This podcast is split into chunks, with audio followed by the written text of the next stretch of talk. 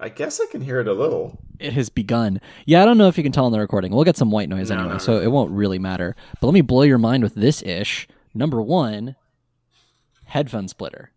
Hey, all right. Number two, because I realized I can do this, second microphone. Whoa. Wow, aren't we fancy? You can host your own podcast there in the room. What would I call a podcast with myself? The Tyler and Tyler Show. Now it's time for the Tyler and Tyler show. I'm Tyler, and I'm Tyler. Hi, Tyler. Hey, Tyler. How's it going? Today on the show, we're going to talk about being Tyler. Yeah, you know, it's a subject I have a lot of experience with. I know, Tyler. You Isn't that right, do Tyler? the whole show by yourself. I can hang up and you can have fun. Uh,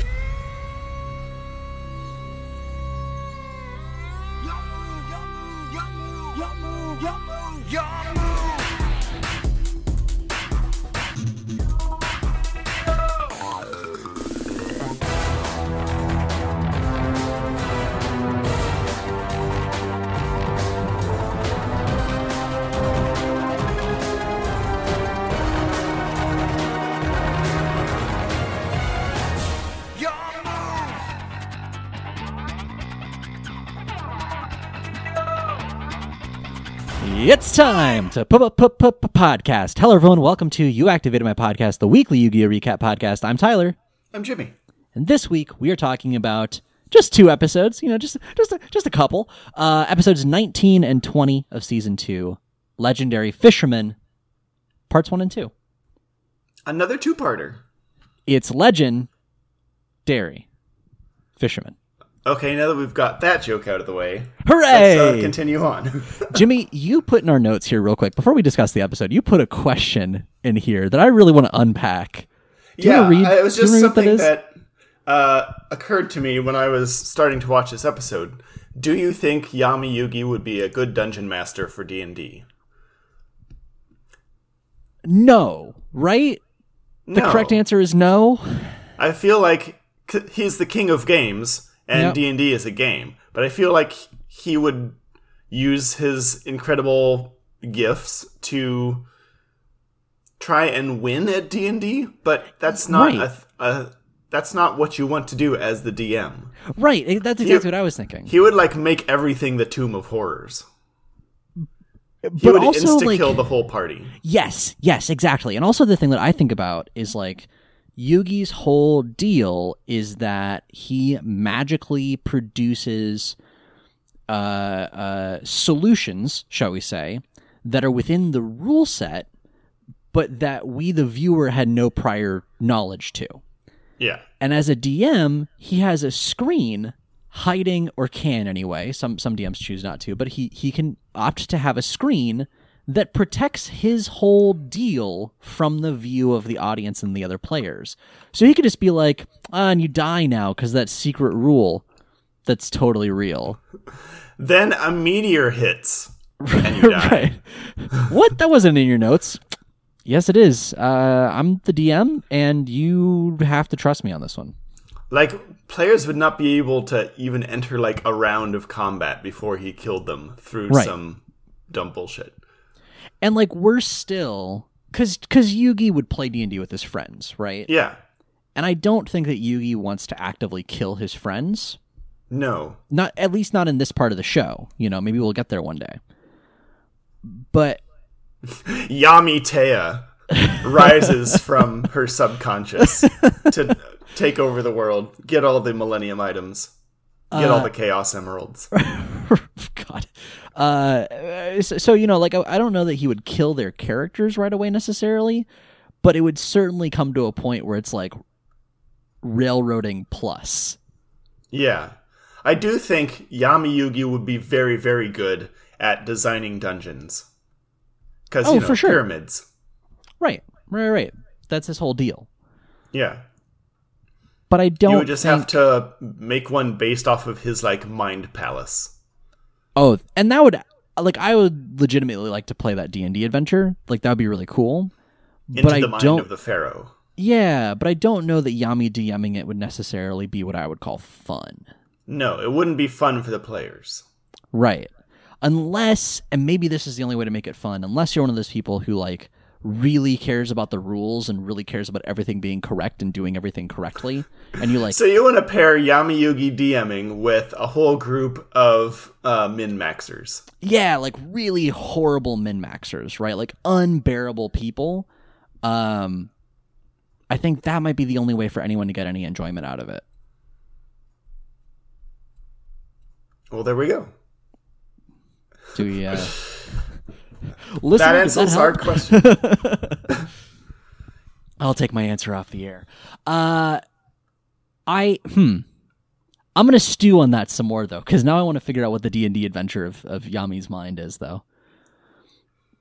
Uh, it would definitely have duel monsters shoehorned into it somehow. uh, it would have to. It would have to. You know what? I'm just gonna Google duel monsters D and D. There we are. All right. Ah, there's already a D and D wiki uh, class called King of Games. Oh shit. Oh, it's a class. Yeah, some homebrew class. Of course there is. Of course. A duelist at heart based off of Yu-Gi-Oh! The individual is blessed with the gift of special cards from the gaming god Atem. These cards can capture the souls of spells and creatures, allowing you to play Yu-Gi-Oh! while you play Dungeons and Dragons. I'm sure that'll be fun Wait. for everyone else what at the, the table. fuck? What? Wait. Wait.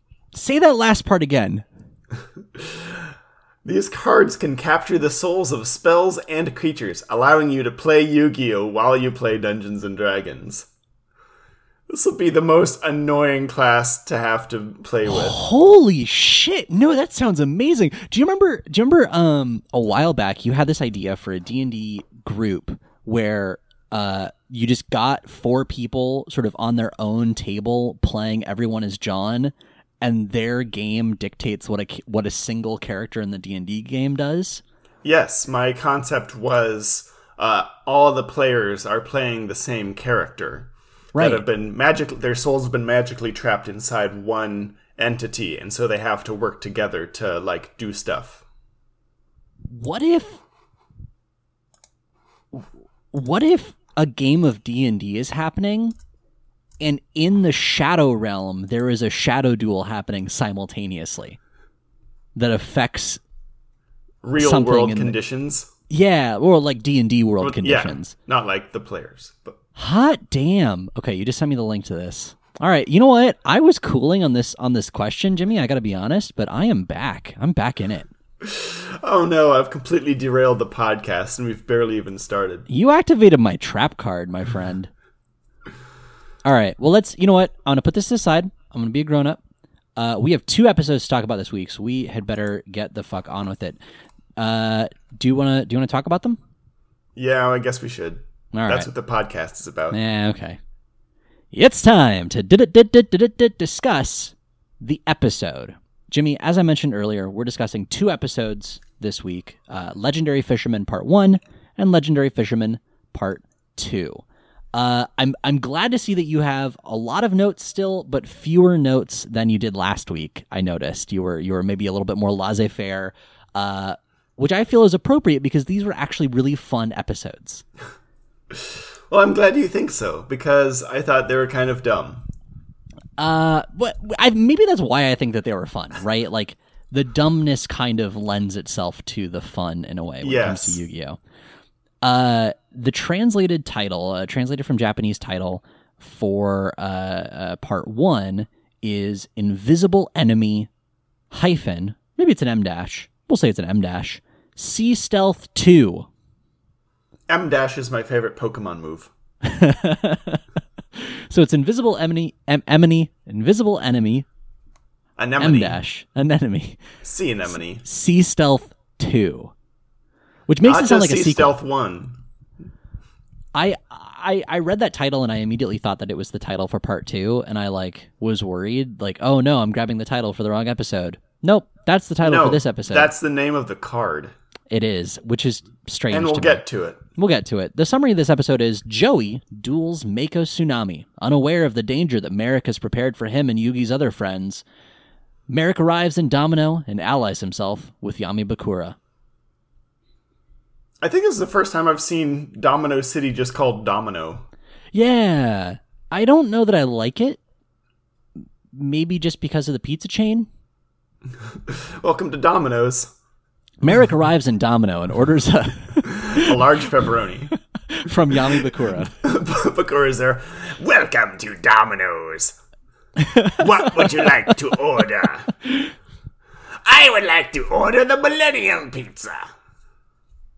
Okay, what Extra toppings would be on a cheese. Millennium Pizza? Uh, it would have to be. I feel like a Millennium Pizza would have a topping of some kind of like very light yellow cheese that's been lightly toasted. So it Okay. becomes kind of a toasted golden. Oh, okay, yeah, yeah, yeah. So like a you could do that with like a lot of um. See, I don't order cheese on pizzas anymore. Yes, What's- and I'm I mozzarella, feel mozzarella. loss. That's the cheese. That's the one. Uh, you, and you could toast a mozzarella and make it good. Because Yeah. otherwise, you're looking at like American, right? Like what's a what's a yellow cheese? I, and then I feel like, well, it's ancient Egypt, so it would probably have like olives or something. Okay, I'm trying yeah, to think yeah. of like local Egyptian foods that would go on pizza. Olives.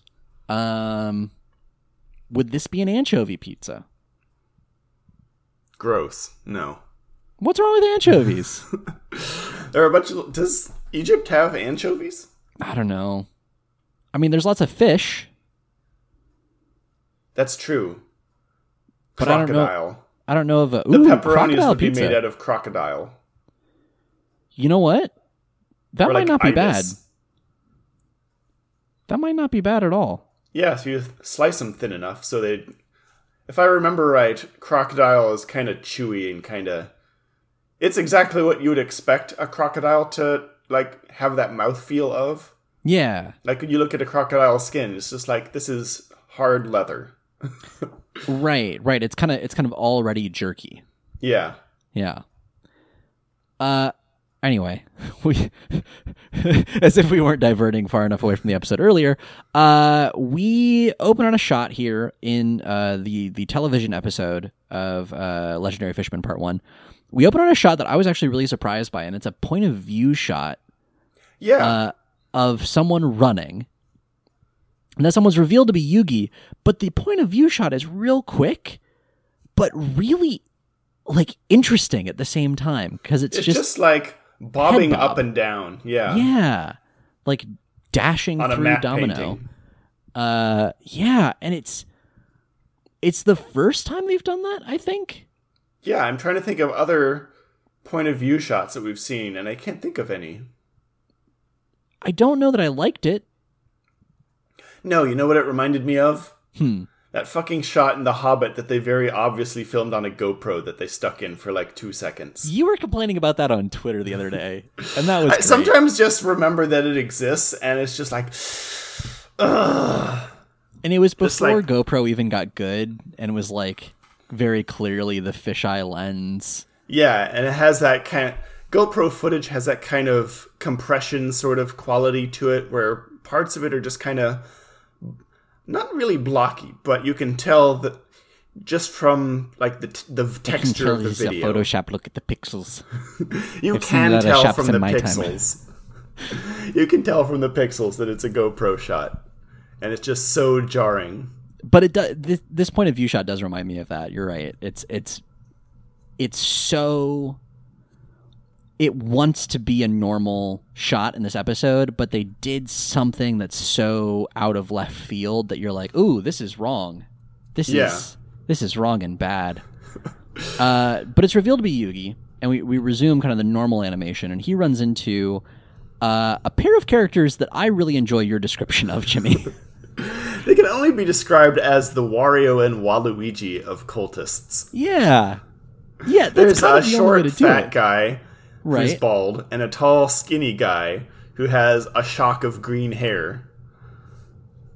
And And they I- challenge him to a double duel. I kind of well, they don't challenge him to a double duel. They're like, "Hey, you're Yugi. You have to duel us, but you have to duel us one at a time, because one person rules. has to duel against one person. Them's the breaks." Yeah. It's like And- Yugi. The, we have to point out, if in case people don't remember, uh, Hmm. Yugi is running around the city looking for his friends because uh, Marik just threatened him with brainwashing them. Yes, yeah. So Marik is going to make them into uh, uh, mind slaves uh, Yep. if Yugi doesn't get to them first and do something. Um, so they the cultists kind of jump out of nowhere and they say to Yugi, I mean, basically like, you know, Yugi Muto, you shall not pass. Uh, to which Yugi responds, "I shall pass," But like he can't for some reason. but he can't. He has to get because by these two guys, but I guess he just can't like go around. I like part of it. I wonder if it is Yugi remembering Kaiba saying that you can't walk away from a duel. Yeah, and he doesn't want to get ejected from Battle City. Right, and he's like, "Oh well, shit. Okay, I guess I will have to duel you now, but I'll I'll duel you, but good." Yeah, it's like in Pokemon when you have to like get somewhere, but Mm-hmm. it's a new location and you have to pass all these trainers who are just like standing there waiting for you to pass within their field of vision. Yeah, yeah. Which reminds me, I'm playing the new Pokemon game. Oh, I love it. I love Good. it so much. Um, but anyway, so so he's challenged by these duelists, and they never get names, by the way, so let's just call them Wario and Waluigi. Yeah, yeah, yeah. So, so uh, Wario and Waluigi Yeah, are, time to duel. are challenging Yugi, and he's like, "Fine, fine, fine, whatever. I have to be somewhere, so can we hurry this along, please?" And they're like, "Yes, we will duel you now." Uh, and then they do that thing where they're like, "After you." No, no, after you. please, the honor goes to you, my friend, to duel Yugi first. And then they go, "Okay, wait, hang on. We have to figure this out." And Yugi's like, "Please, God, somebody duel me." uh, and they're like, "Okay, fine. We'll settle this the usual way." And then they just start playing rock paper scissors. And it's funny because they keep playing rock, paper, scissors, but they keep getting the exact same result, so it's a tie every time. Lauren and I literally did this the other night, trying to decide what to have for dinner. And we were like, "Okay, fine. Rock paper scissors for dinner." Uh, we took like like three full minutes of rock paper scissors until one of us did something different. and there were several moments in there where we were like, "Aha, I'm going to be clever and do this one thing," and then the other person did the exact same thing. So this can happen. Uh, but what I love about this is that it's so clear that these guys were sent by Marik to stall Yugi, presumably to stall him via a duel. But now Yeah. they're just stalling him via incompetence. Just goofing around. Right, which I like. It's just a good old fashioned stall. Yeah, and they just go back and forth a little, like, no, no, you keep choosing paper, stop it. that kind of thing. Uh, I had a couple of notes on here. One, it's kind of nice to know rock, paper, scissors is played internationally, that it would show up in a Japanese kids show. It's also Uh, kind of nice to know that it, that it shows up in a in a world where presumably there are no games besides Duel Monsters. Uh, there is one more game Yeah, rock, here we paper, go. scissors. Uh, would Yami be king of rock, paper, scissors? And if so, what would the Shadow Game version of rock, paper, scissors be? Oh shit! I think. Well, okay, no, I think Like the second part of that is zero easy. Yami. Yeah. oh, So so King of King of uh, King of Rock Paper Scissors. I don't know. Shadow Game Rock Paper Scissors. I think we know the answer to that, and it's literal rock paper and scissors. Where the loser like has a rock fall on them or something. Just yeah. like a shadow rock or is like, like crushing wrapped their soul. wrapped in papers like mummy style, or stabbed through the heart with scissors. sliced in half by giant scissors. Ooh, that that's better. And so Yugi's there like, oh come on guys, hurry hurry the fuck up. This is stupid. And then suddenly like behind him, Kaiba shows up and is like, No, you're gonna duel both of us in one game. So after we kick your ass, I can duel Yugi, and Yugi can't escape this time. And Yugi's like, uh, fine, okay, I'll do three duels, whatever. Exasperated Yugi is maybe one of my favorite things. Yeah, he's so sick of all this bullshit. He has to get to his friends. Uh, but he just keeps running like falling into duels all over the place. This poor guy just can't can't catch a break. He got he got a duel. It's time to duel.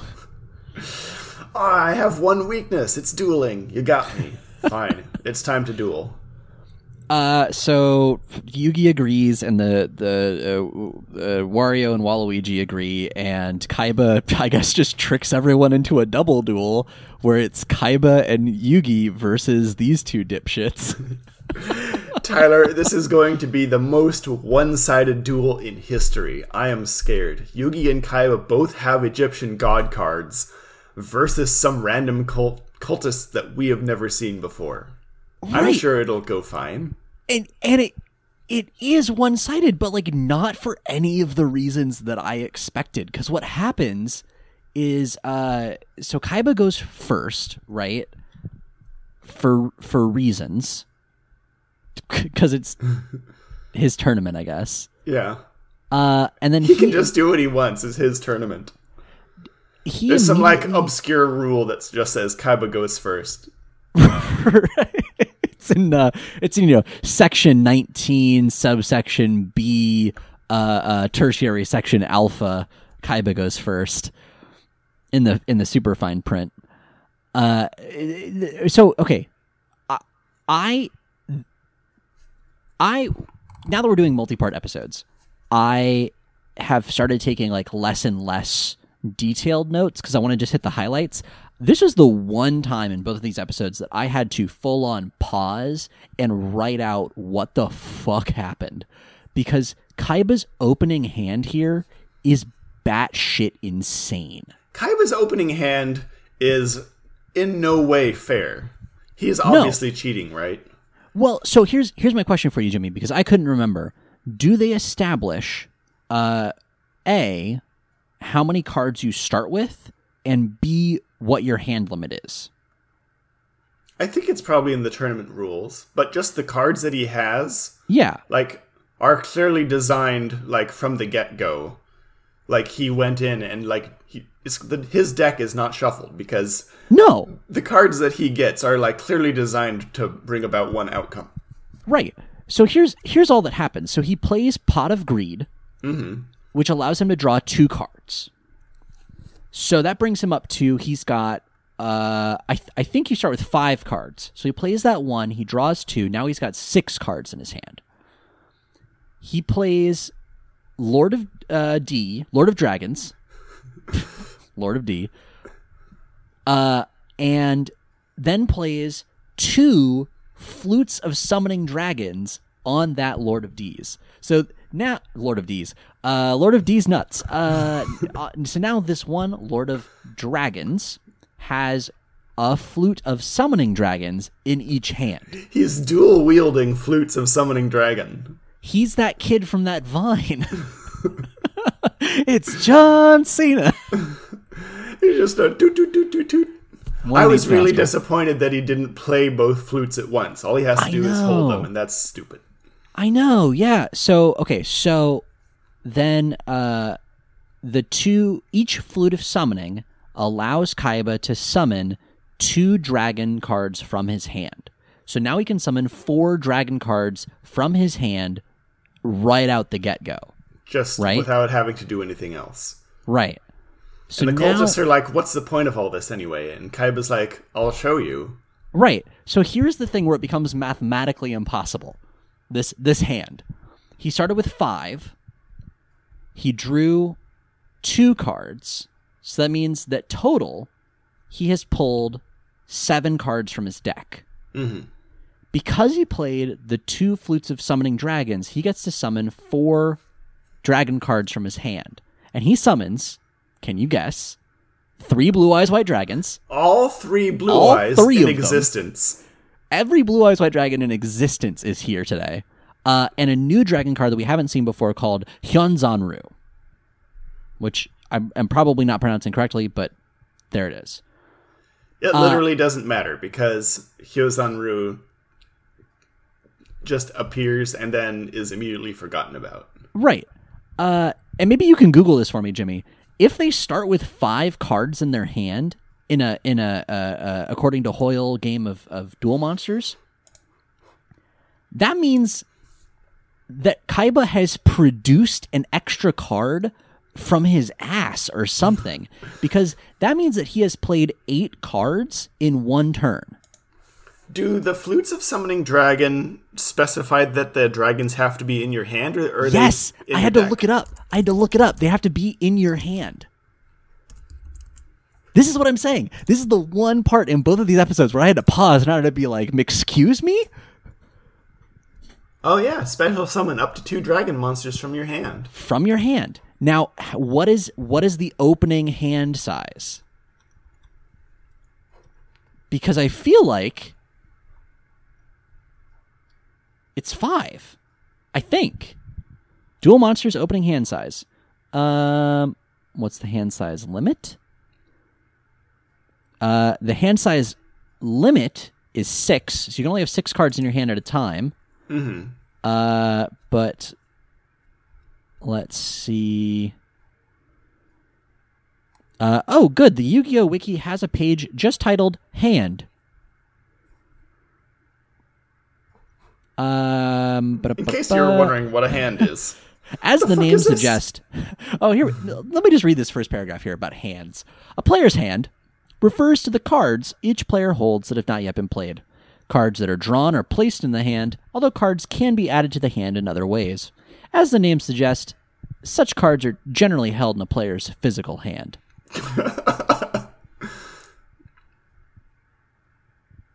um.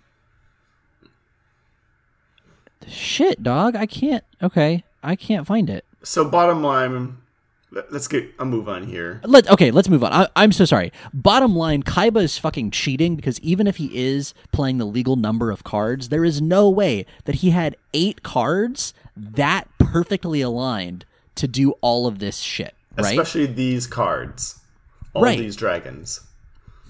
So he summons all three blue eyes as well as the mighty Hyozanryu. And we get a shot from behind the cultists, and they're in this like narrow side street between Right. two buildings. Yeah. And it's just ridiculous seeing all these freaking dragons just crammed into one space. It's like in uh, a real time strategy game when you have air units and there's no like clipping on them, so you just stack all your airplanes in like one tiny space. I used to do that in the uh, in the Star Wars RTS. Uh, what was that called? Anyway, the Star Wars one. Uh, and I would make several Death Stars. and just cram them all into Yeah. one. so there's a whole bunch of dragons crammed in here, and Kaiba And then- says, Kaiba has a great line that we both wrote down. I'm just noticing. You you want to say it in your Kaiba voice? Oh my god, Kaiba has the best line of maybe this season right here. Where so he's just played four dragons, right? These guys have wet themselves, and he goes, "I hope you realize this is just the beginning of what my deck has in store for you." And then he pauses. It gets better. And then it's Yugi's turn. and Yugi is like looking at like a askance over his side at all these fucking dragons that just came out and he's like, uh, I guess I'll just play two cards in defense mode and bring out uh Kuriboh. Right. Because he has he's an honor honorable duelist and like actually shuffled his deck, so he Yeah. has some random shit. Yugi's like, "All right, I'm just going to play normal duel monsters over here, I guess." Kaiba looks over his like two cards and his one Kuriboh and like shit talks him a little bit. Right. And then Yugi's like, okay, well, we're playing a game here. And Kaiba goes, relax, Yugi. I'm about to end this duel. And Yugi's like, do it then. I'm trying to end this. Uh, a cultist draws mirror force uh, and then hmm. there's a, a little bit here where kaiba is just so goddamn excited to show his god card to yugi that's what he's been building to he's just so excited to bring this card out specifically so yugi can see it he wants yugi to see this he really wants to show off his dick. I mean, his god card. he never smiles but here he's just grinning like an idiot constantly desperate to show off It's really to yugi upsetting. It's Oh, his smile is me, so disturbing. oh notice me notice my Uh, god card yugi so, yugi look so- at my deck Ar- Aren't So- you impressed by the size of my deck? Look at what I've got. so the so the cultist plays mirror force. So he plays it. He plays it as a trap card face down. And then he's like, and then I play this face down monster in defense mode. And Kaiba goes, ah, you think you can dr- lure me into a trap, but actually I have a plan. Uh, and it, it comes to his turn, and Yugi's like, just do it, just stop talking and do the thing. Uh, like many of our listeners are right now. And Kaiba sacrifices. Is it all four of his monsters, or is He it just all the blue eyes? It's all the blue eyes. Yep. Can't even leave All one three blue eyes. blue eyes untouched. white dragon. His his beautiful children. He sacrifices them to the Friendship gods, to ended elder with gods. blue eyes. Now Obelisk the Tormentor is my best friend. And so he sacrifices them all to bring out Obelisk the Tormentor. And he says a line here. He says, "Behold, its infinite power." As it as it like rises from the depths, and the way he said it right there, I thought maybe he'd renamed the card to Infinite Power. Like he paused right, and he said, "Behold, pause, it's infinite power." Oh, As in the title of the power. card is Infinite Power, because that also sounds like a Yu-Gi-Oh card. Oh, it, it definitely does. No, he is just going full uh, Emperor Palpatine, unlimited power, and there is like lightning crackling and striking all over as he summons Obelisk the Tormentor. Um, and There's a like, really all- good screenshot here that you'll have to put on Instagram. Oh yeah, I didn't make a, a note of it, but um, there's a shot of uh, Kuriboh re- like looking around and reacting to like all the blue eyes white dragons getting sacrificed just to bring out um, Just Obelisk. sobbing. It's sobbing. It has like full like sad eyes as it witnesses. It's like wat- watching a nuclear bomb go off and like being witness to this atrocity that just happens. Just so traumatized. But Obelisk comes out. It completely is the size of the entire road. It fills the space. It looks uncomfortable. It's like oh yeah. it's like a like seven foot tall power lifter trying to fit into a shoebox. It's like um the Ghost of Christmas Present in uh, uh, Disney's A Christmas Carol, just the big one, right? Uh-huh. And and he's like lifting up uh, uh, like, roofs and looking at what's inside. house. Yeah, yeah. uh, and so then it attacks, right? And the cultist is like, ah, ah, ah, I played Mirror Force. You activated my trap Oh, card, and that's, that's going to reflect thing. the attack right back on you. Yeah, what Obelisk's happens? special power is that you can sacrifice monsters to raise its attack power. Oh, that's right, and that's that's part of what Kuriboh is uh, is crying about is the remaining dragon on the field. Obelisk just like picks it up and bites into it like it's a fucking like sandwich. Yeah, and it grabs Lord of D, who also is sacrificed. Oh, I forgot to of raise its insane power. But and so, uh, Obelisk friggin' like straight up punches the cultists, but the cultists are like, ah, ah, we've got mirror force. It'll have, it'll just reflect right back on you. But I guess Obelisk punches right, just straight right through it. Falcon punch. It, Yeah, like, Kai- Kaiba says something along the lines of like, "Ah, my Egyptian god card is too powerful for your weak trap cards. Do you Yeah. even trap, bro?" Obelisk the Tormentor just punches right through Mirror Force and creates a goddamn nuclear explosion in the heart of the city. we see this shot like the beginning of Akira, where it just like the cityscape and suddenly there's this blinding light as this like mushroom cloud arises and like electricity crackles. The shockwave of this duel is felt like miles away. The shockwave of this duel like actually causes a major uh, earthquake in Domino City as Obelisk Falcon punches these two random hapless duelists, and that's the duel. Do you think do you think that Kaiba is funding this tournament through like insurance underwriting? That's what the the Kaiba Corp has some major stakes in is just insurance for like damage that he's causing. right. Man, that's how Superman should make money. Uh so okay, so they they win. There was going to be uh, a show about that that got canceled in the MCU. Do you remember that? Oh yeah, the uh, about the cleanup crews. Yeah, it was called um, collateral damage cleanup or damage control. That was That it. sounds right. That sounds right. There was a comic series on that. Yeah, it was going to be like The Office, but people having to clean up after superhero battles, and the whole thing is funded by Tony Stark. I still want that show, honestly. That would be a good show. They Ah, mentioned Disney it Plus. briefly in uh, Spider Man. Oh yeah, yeah. Well, that's that's where the that's where Vulture comes from. Yeah, That's his job.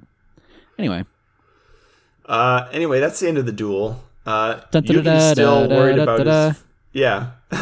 Who would have thought that Yugi and Kaiba would win this duel? And so Yugi is like, okay, um, bye, Kaiba. I'm getting the fuck out of here. Kaiba goes. Kaiba goes. Yugi, wait. Your locator card, and he like holds it out. He's like, "I'm just gonna stall you a little bit longer." He like flips it, like does a card trip, and Yugi just grabs it out of the air. And is like, I don't have time for your bullshit right now, Kaiba. I have to go find my friends to stop them from getting brainwashed. Kaiba's just like,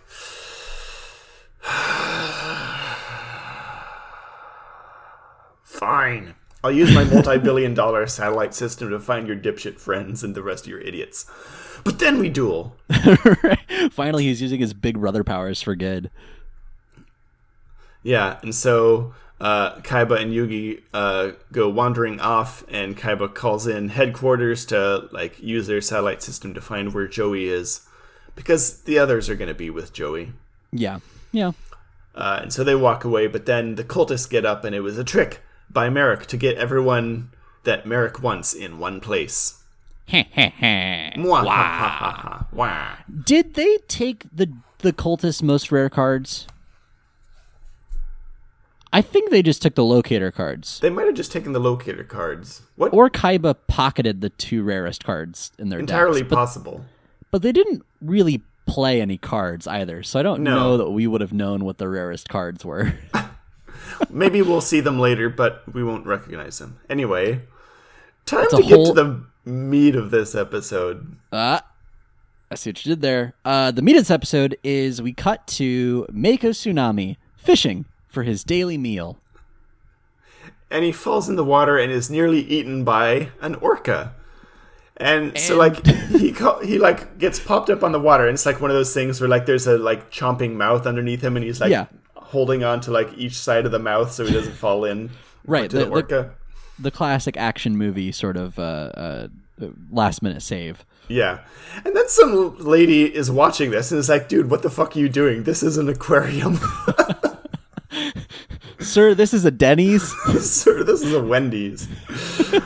he has literally been fishing inside the orca tank. And he's like, I was getting my daily meal. And she's like, That's his daily meal. That's that's the orca's food that I just put in there. and then she like passes out. Yeah, she, she like, very heat nearly stroke? like has a heat stroke or like passes out. And I mean, granted, if you are a person who takes care of an orca and you find this shirtless hooligan like actively fishing in your place of work, like that might take a little bit of wind out of you, sure. Yeah, she has like the flu or something. I don't know. But she like nearly passes out, but Mako jumps out and like catches her, and she's like, "But what about the Ocean World show? I'm the whale trainer. They only listen to me." And Mako has my favorite line. Oh, He so good. yells, "Fear not, for I am one with the sea and all the creatures that inhabit it." Ah, 90s environmentalist hero. nice. Yep, truly, truly the hero that we need, but not the hero Mako we deserve. is going to be the whale trainer in the Ocean World show. and then we cut away from that for Further some from reason. that, and meanwhile, Mer- Marik is cruising around town on his sweet bike, doing some wheelies. It's actually really I really like this scene quite a bit for reasons that we'll talk about here in a second. But part of it is we cut really quickly from Marik like on his sweet bike doing wheelies around town for no good reason. just just drive on the road, dude. Yeah, Uh, and we see but we he's cut- not even like going into town where all the action is happening. He's like going outside of to- town on some nice like coastal road. This Yeah, is like apparently like the Millennium Rod knows a shortcut or something. he is on Highway 101 in California down the coast, just going on a road trip It's so on his chopper.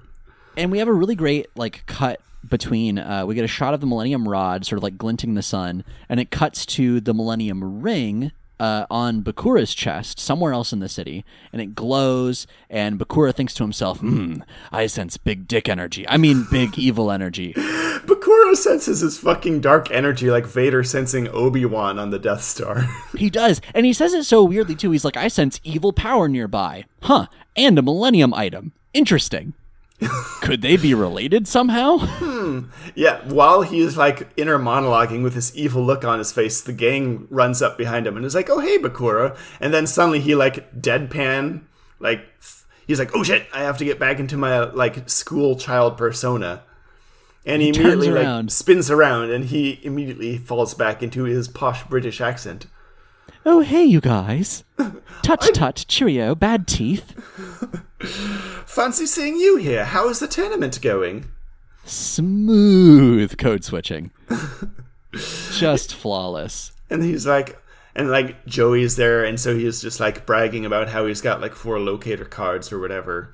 And he's like, "Oh, where's Yugi then?" And he's like, "Oh, I don't know. We're we're looking for him." And he's like, "Oh, pip pip cheerio! How wonderful!" Uh, I, I, I love, I love this moment because they're like, "Oh, where's Yugi?" And Bakura is clearly thinking like, "Where's that Millennium item that I can get closer to?"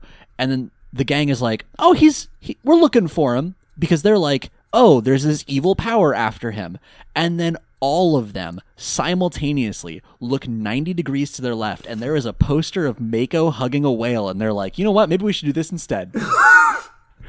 That's literally how it goes, though. Somehow, in the span of the last minute and a half, Mako has like printed a poster and put it up outside on one of those like s- those like I don't even know what you call it, the triangle shaped like boards that you put it's a- outside it's a sandwich board. It's a sandwich board. board. Yeah. yeah. These already got a poster of him hugging a whale and put it put it outside for people to see. That How they have immediately run into. I have no clue how he pulled that off. Like d- d- the the printers in this world must be incredible. It looks Um, like he may have just drawn it himself with crayons. Oh man. just from the art style on the poster. Hold on, the show must go on, but first I must advertise. Uh and it's such good advertising that they're all like, ah, actually, you know what? Let's go uh let's go see what this is all about. Yeah, Joey run decides he's gonna run off and challenge Mako instead of doing literally anything else. He sees Mako is like in town and he's like, I'm gonna duel that guy. Let's go find him. I mean, we talked about this last episode, but Joey's in this point where he's like, I need to duel, but I need to duel good people. yeah, that I not know. just randos. not just randos. So I guess this is his chance. And Tristan has a line here that I feel like adds a vast amount of information to the world of Yu-Gi-Oh! Absolutely. He says he's looking at this poster of Mako and he says he should be dueling, not performing with Shamu. and no one corrects him, right? No one calls him out like, oh, it's just some random orca. No. This is in universe canonically Shamu. This is Orca from Shamu. SeaWorld from SeaWorld. this this orca. This is Shamu. This is the Shamu. Shamu is here. Shamu, you know, the actual real life whale? That's here in You know Yu-Gi-Oh! the whale. The whale. So yeah, so yeah, they're gonna go see fucking Shamu. Yeah. Uh, and as they leave, Bakura is like, "Play your foolish games when I become the most powerful being in the world." Ha, ha. And he's just gonna Uh, go along with them. I He's, guess. he's like, "While I hang out with you and become the most powerful being in the world after this whale show." Uh, and I love because yes, they get I'm in, going to they all walk in all these ancient artifacts, but first, whales. and they all get in together and they're like, "Oh, where's Mako? Do you see him?" And Taya goes, "Yeah, he's the one on the whale, bro." And sure enough, he's out in the orca tank doing all these like crazy orca tricks because he is Yeah. one with the sea. Apparently, this is this is the this is the origins of uh, uh dueltainment. Yeah, this he's is where literally Arc doing Five the comes whole from. Shamu show, and it shows the audience. And for every like ten like actual people, there's at least one card game cultist there. you know what? Cultists are just out for the, it's it's a fun day with their families. Here to watch the show. Some of them are gonna get in the splash zone. They're handing out cultist parkas. Mako doing tricks on a whale while all these like card game cultists sit there watching is peak Yu-Gi-Oh.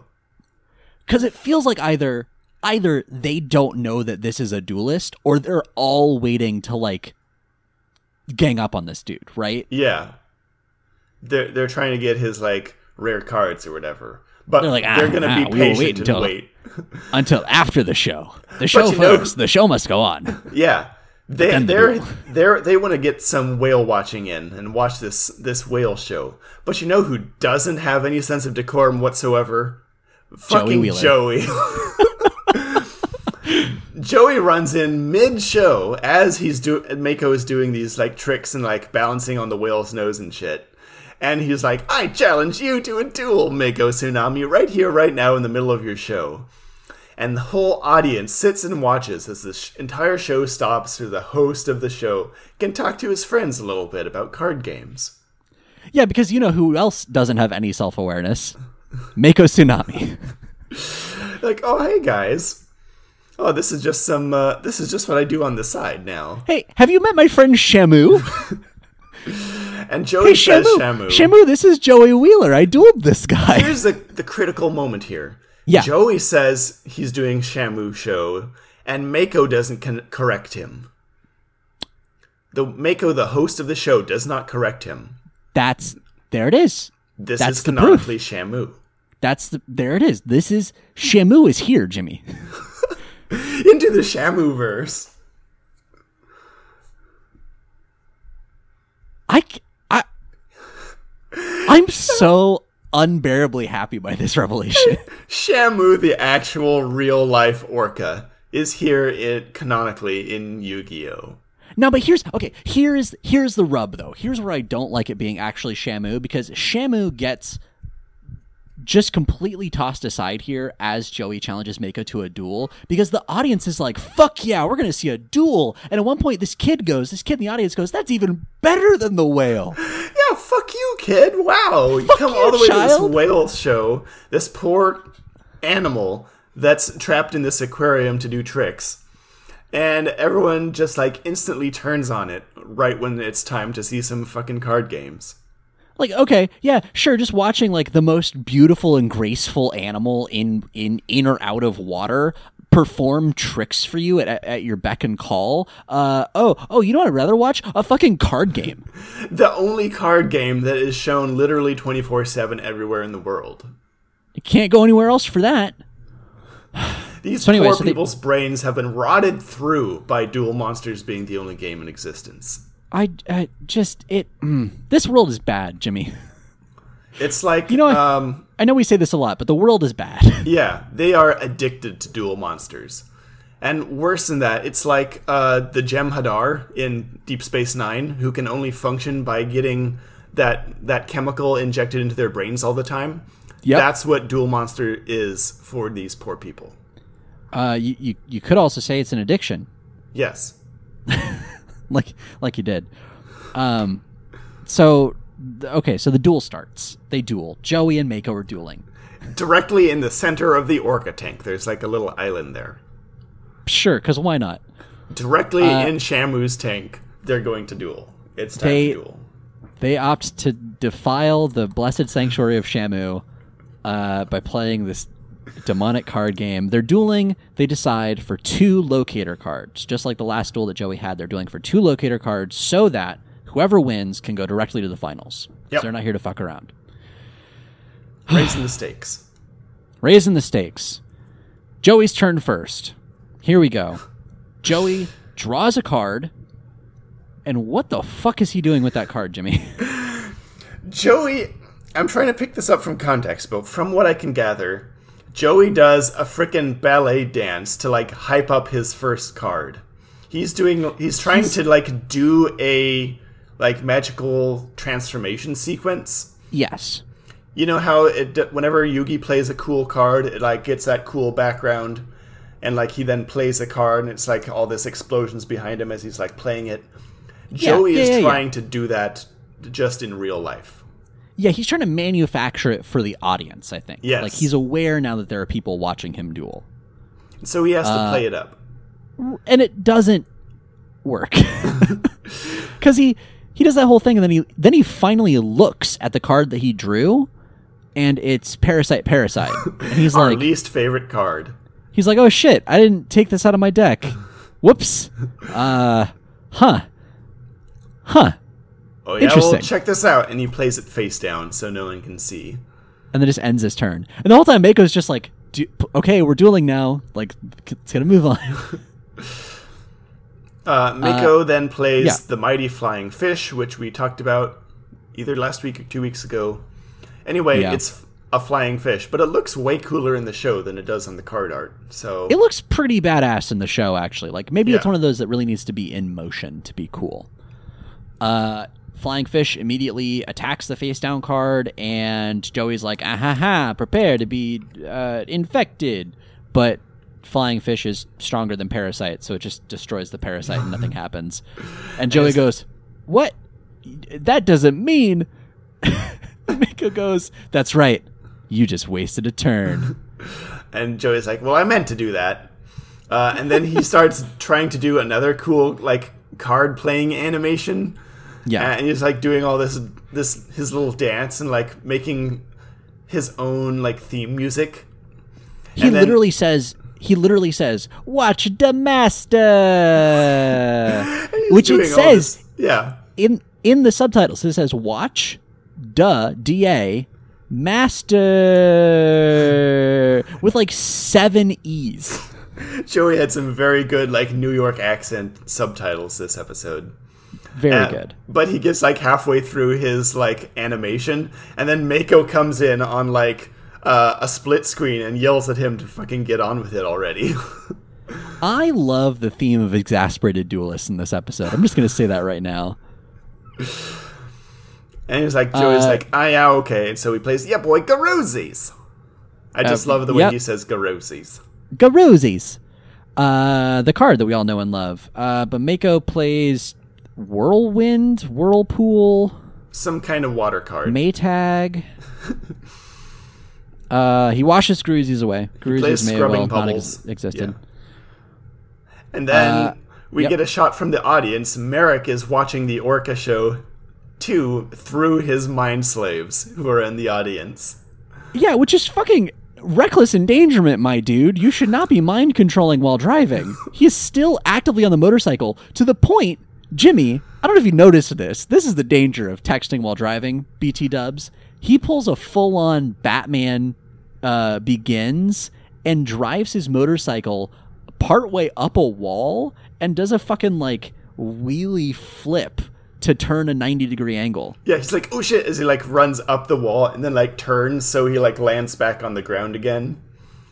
Uh, but I guess everyone is really invested in this Orca show, including Marik. Yu-Gi-Oh! Is brought to you by SeaWorld. Uh, but then, so okay, so he does some wheelies. We're we're fully on Marik now. Uh, he does some wheelies and he uh, goes down some back alleyways, and we are introduced into maybe the most homoerotic scene Tyler, this is Since- the gayest scene in all of Yu-Gi-Oh! so far. since since Top Gun. There has not been a scene with more sexual tension between two men. Holy cow! This scene, Jimmy. My notes Um, here just say, Tyler, this scene is so gay.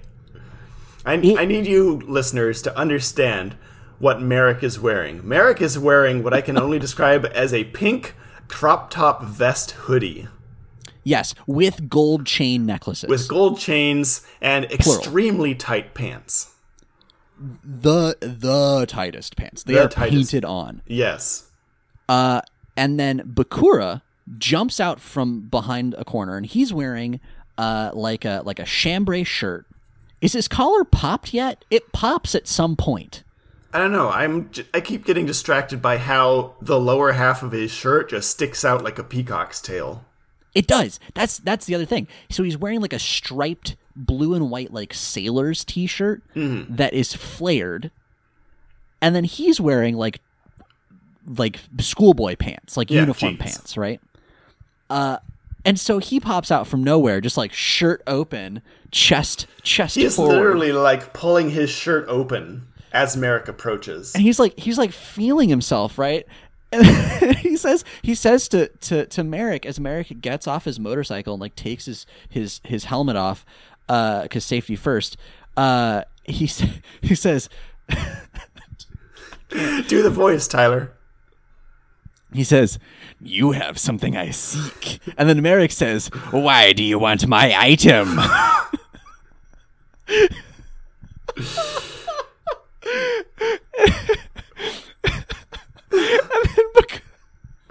All it needs is like a baseline behind this.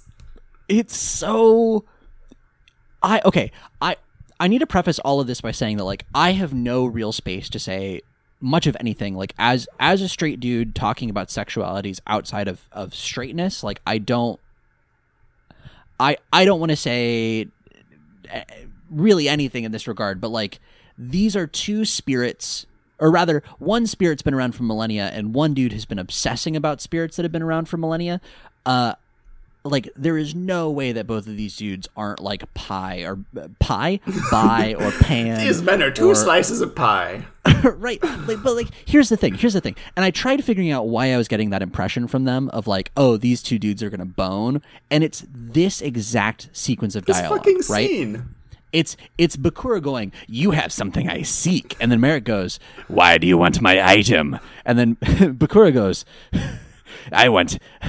I can't get their voices fucking straight. Uh, B- Bakura goes. They're both like kind of voices the whole time. I want the power to rule the world. Ma, interesting. My name is Marik. I don't care. what if I told you that I have exclusive knowledge of certain secrets? Um, I could just take that knowledge. I know, but there's a bunch of Millennium items. Mm, deal. Yeah, so they go back and forth in ju- in this manner for a while, but the gist of it is, um, Marik doesn't While their really give- clothes get tighter, I need. Okay, I'm so sorry. The animation here is doing some stuff. Like. Yes. These are, are extremely skinny men posing in very, very tight clothes.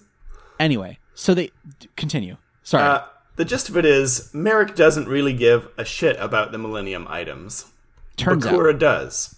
Yep. And so Marik is like, yeah, you can have this shitty rod if you do something for me first. And Bakura's like, why shouldn't I just take it? And Marik is, says, I know where a bunch of Millennium items are. And Bakura's just like, hmm, deal.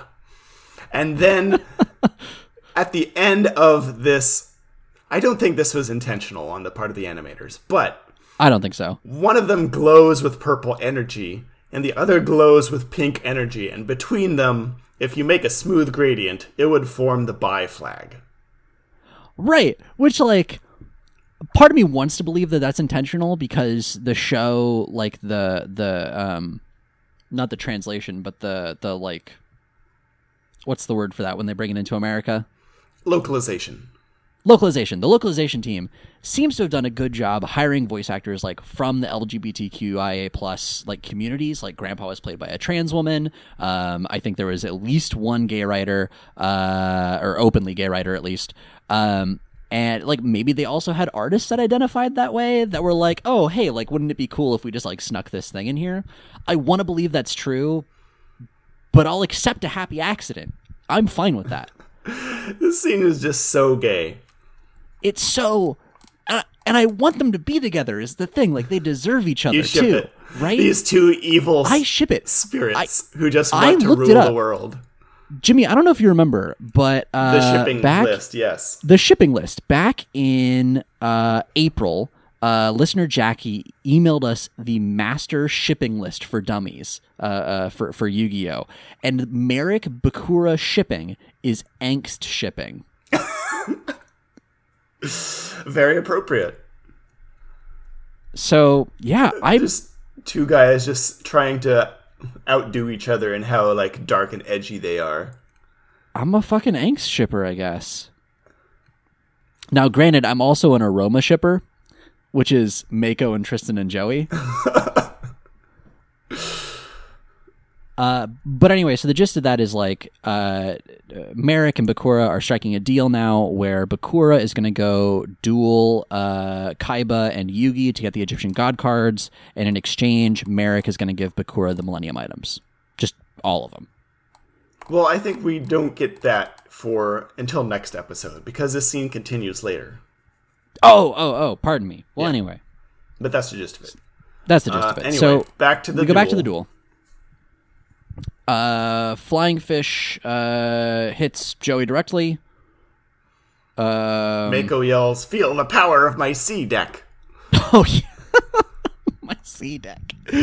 Uh, and uh, yeah. So Mako, as this happens, is like he has a flashback where he's standing in a boat in the middle of the storm, holding a, a spear above his head, like he's fighting the waves. I Gotta guess. stab that ocean. and he's he's talking about it like I spent years fighting the wild seas, searching for my father. Uh, a- and I th- I guess he means physically fighting the ocean. Old and busted, hunting whales. New hotness, hunting the ocean itself. Why attack Moby Dick game. when you can stab the the sea? uh, Grandpa's face during this whole monologue is also really funny because his eyes are super wide, so, and he's got little tiny little pupils. anyway, he has this whole like spiel about how he's searched for his lost father, which I think we talked about last season. Yeah, we we get a lot time. more of it this this Yeah. go around. Now, how he searches for his lo- his father got washed away to sea, and so he searches for him in a wooden fishing boat instead of you know any like good boat. And that's why he's gonna win, damn it, because he has determination to face the, the roughest of waters. Yeah. And Joey says, "Oh yeah, I also have someone who inspires me, so I'm gonna fuck you up. I don't care about your sob story." And then he plays fucking alligator's sword, which like Our is friend not, Alligator Sword. not convincing that you're gonna fuck somebody up. Yeah. Uh Mako plays amphibian beast. Joey plays fairy box. Is Which- that what it's called? It's called Fairy Box, and the it, the gist of it is, it's. I'm trying to think if it's just like another magical hats, but it puts looks that way. Alligator Sword in a whack a mole. Yeah. Like literally, it's that board with all the holes in it, and then every so often, uh, Alligator Sword's head will just pop out of one and go like boop, boop, boop. Not really Uh, doing anything. It just makes them harder to hit. I think. I guess Mako responds by playing Umi, uh, which raises the water level of the field. And I guess because they're in a tank, it I was trying to figure this out. It, yeah. it pl- it raises all the water to like their f- ankle level in the Sure. like playing field with holographic water. Can Shamu swim in this illusory water? That's I couldn't figure this out either. Where Is there, like, the a layer of water fake water the fake water begin? Yeah. Is there like a layer between that? Because Shamu is like still swimming around this whole time and like doing jumps and stuff. Right. I can't tell if when it does a jump, it's like actually swimming through the water, or if the holographic water is just programmed to look like something. Whenever objects pass through it, it behaves realistically. Now we also know that this is basically a hard light hologram, so it could be that it is just fake water that feels like real water. That's true. I'm was trying to figure this out and left wanting. Uh, but the effect is the water. the water covers up the whack a mole. This is the fucking worst. I hate this so much. It covers are- the whack a mole. It covers the whack a mole, which makes Alligator's sword have to come up for air because it can't breathe underwater, Tyler. I I'm so mad about this. Alligators can hold their breath for like 24 hours. Yeah. Not Alligator's sword, apparently, because swords well- can't breathe. That's fair. The sword the sword can't hold his breath at all. Uh so okay, You know what fine. swords don't have? Lungs. I play lung sword in attack mode. Um, So, uh, so alligator sword comes up for air and is left vulnerable to attack. So, uh, the f- the amphibian beast is going to attack alligator sword, but Joey plays uh something the the dice, the bad dice. I didn't write down what it's called because I forget. But it's that dice that l- you roll a die, a die, and it lowers the attack power of a creature. And so it lowers amphibian beast attack, so it dies to alligator sword, and that's the end of the episode. Um, yeah, the episode ends like fading out on Mako pulling like a David Attenborough style impression uh, and just like monologuing about the sea. Yeah, and then it like cuts into like his mindscape because there's just like a like Photoshop like clouds background behind him, and then he's like, mm-hmm. "Just wait until I bring out what lurks in the deep of my deck," and then it like pans down to this like imaginary water, and then there's two glowing eyes underneath. It's the water of the deck.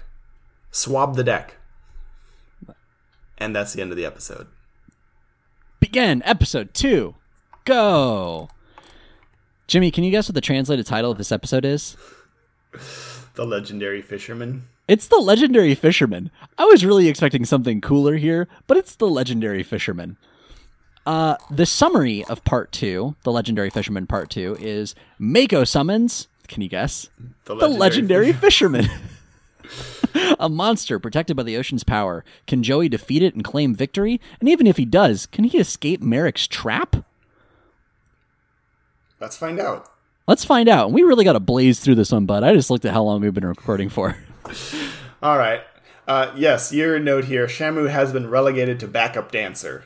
No one's paying attention to fucking Shamu anymore. Shamu is doing like tricks and like jumping through the air over the duel, and it's really cool. And no one gives a shit. They want to watch some card games.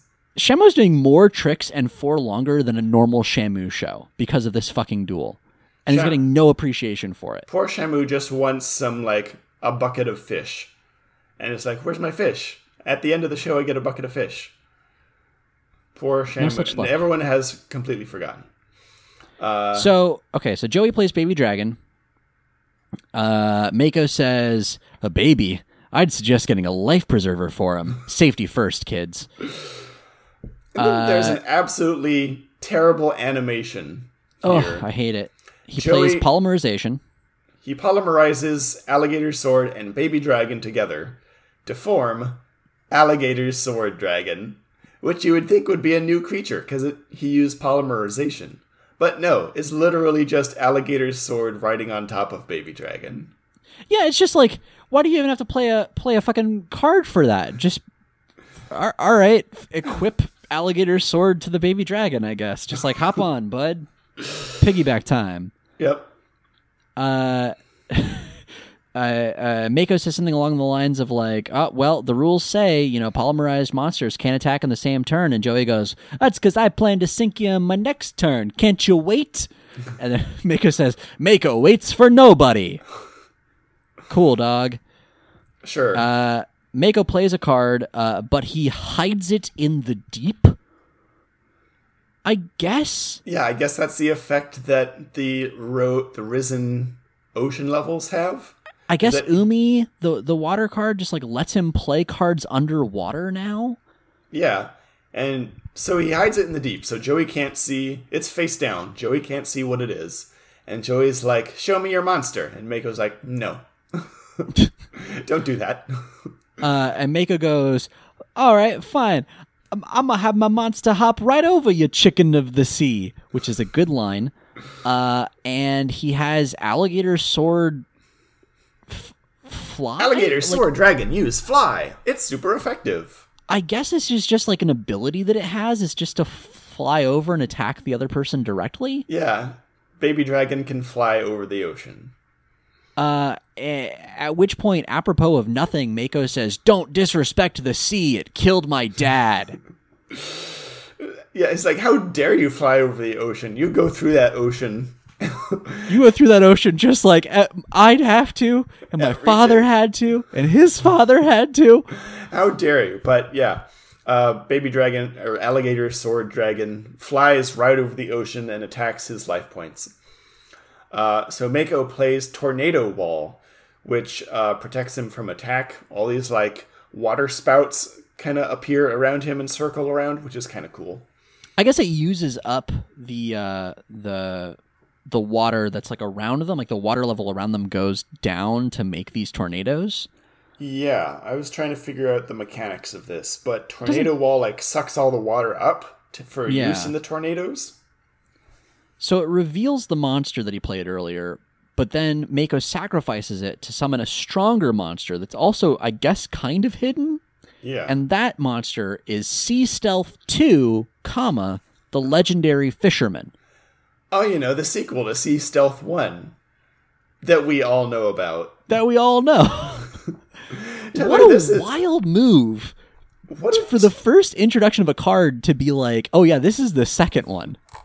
Yeah, and the first episode was called Sea Stealth 2, but we don't get to actually see him until the second episode of this two-parter. So what Yeah. the fuck? What the fuck, George Lucas? What a terrible name for a card, too. Sea Stealth, Sea 2 Stealth sounds 2. like it would be the name of, like, a submarine. right.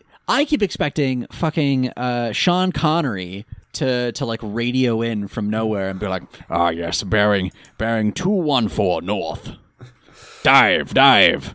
The Hunt for Sea Stealth 2. I are you also fighting the urge to say Sea Stealth Two Electric Boogaloo? Yes, I am. it's really it's really it's there man um so joey attacks uh or rather drains the attack of the legendary fisherman by using energy drain uh but legendary fisherman is immune to magic when the field is covered with ocean water he's specifically a saltwater card i guess Yeah. Uh, so uh, legendary fisherman successfully attacks and destroys alligator sword dragon Yeah, and specific, we need to mention uh, yeah. Legendary Fisherman Sea Stealth 2 um, is underwater the whole time. And Yes. I guess This his is the stealth part. Yeah, he can attack from underwater, so he can't be attacked. But he can just like chuck spears out of the water and attack Joey's cards. Right. Yeah. He's basically a rogue in D and D, uh, and he, he can hide as a bonus action. Or a submarine in any strategy game. In in reality, Yeah. uh, Joey has a really good line here. Um, as this happens, like in slow motion, as this happens, Joey goes, "Just when you thought it was safe to go back in the water." Both Shamu and Jaws are now canonical in the Yu-Gi-Oh verse. They're gonna need a bigger boat, Jimmy. I someone actually has that line. I think. Do they? I think Tristan says it at one point. Um, okay, I didn't see it in your notes the first time around, but let's see if it comes up again. So, uh, the the card is swimming around underwater, and Mako commands it to come up for air, I guess, and has it look Joey in the eyes.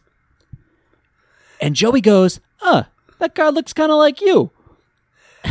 Mako says, "See this card, Joey? This card is my dad."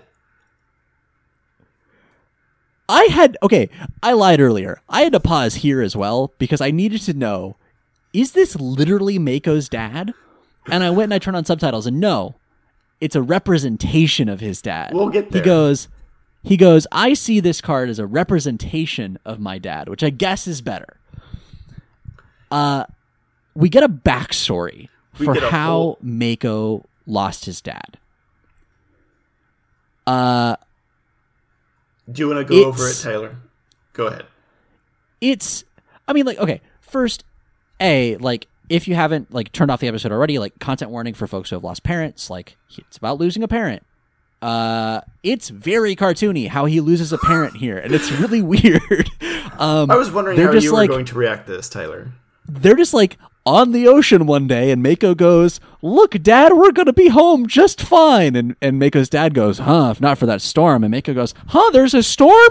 He and then looks just, like- around, and it's the freaking what? it's the freaking like wall of water from uh, Interstellar just coming at them. Yeah, fucking abyss happens all of a sudden, and and all you hear is Mako's dad going, "Oh!" and Mako goes, "Dad," and that's it. That's the whole story. And then they're like, "Yeah, we never found his body, and uh, Yeah, nobody knows what happened I to him." the last we, shot we see is like Mako's dad like lashing him to the uh, the the freaking. I'm completely blanking on this the ship part. The mast. The mast, yes, thank you. Lashing him to the mast, and then Mako like blacks out apparently, and when he wakes up, his dad is gone along with the lifeboat. Right. And he's like, he's lost at sea, never to be seen again. Oh, how the sea killed my dad.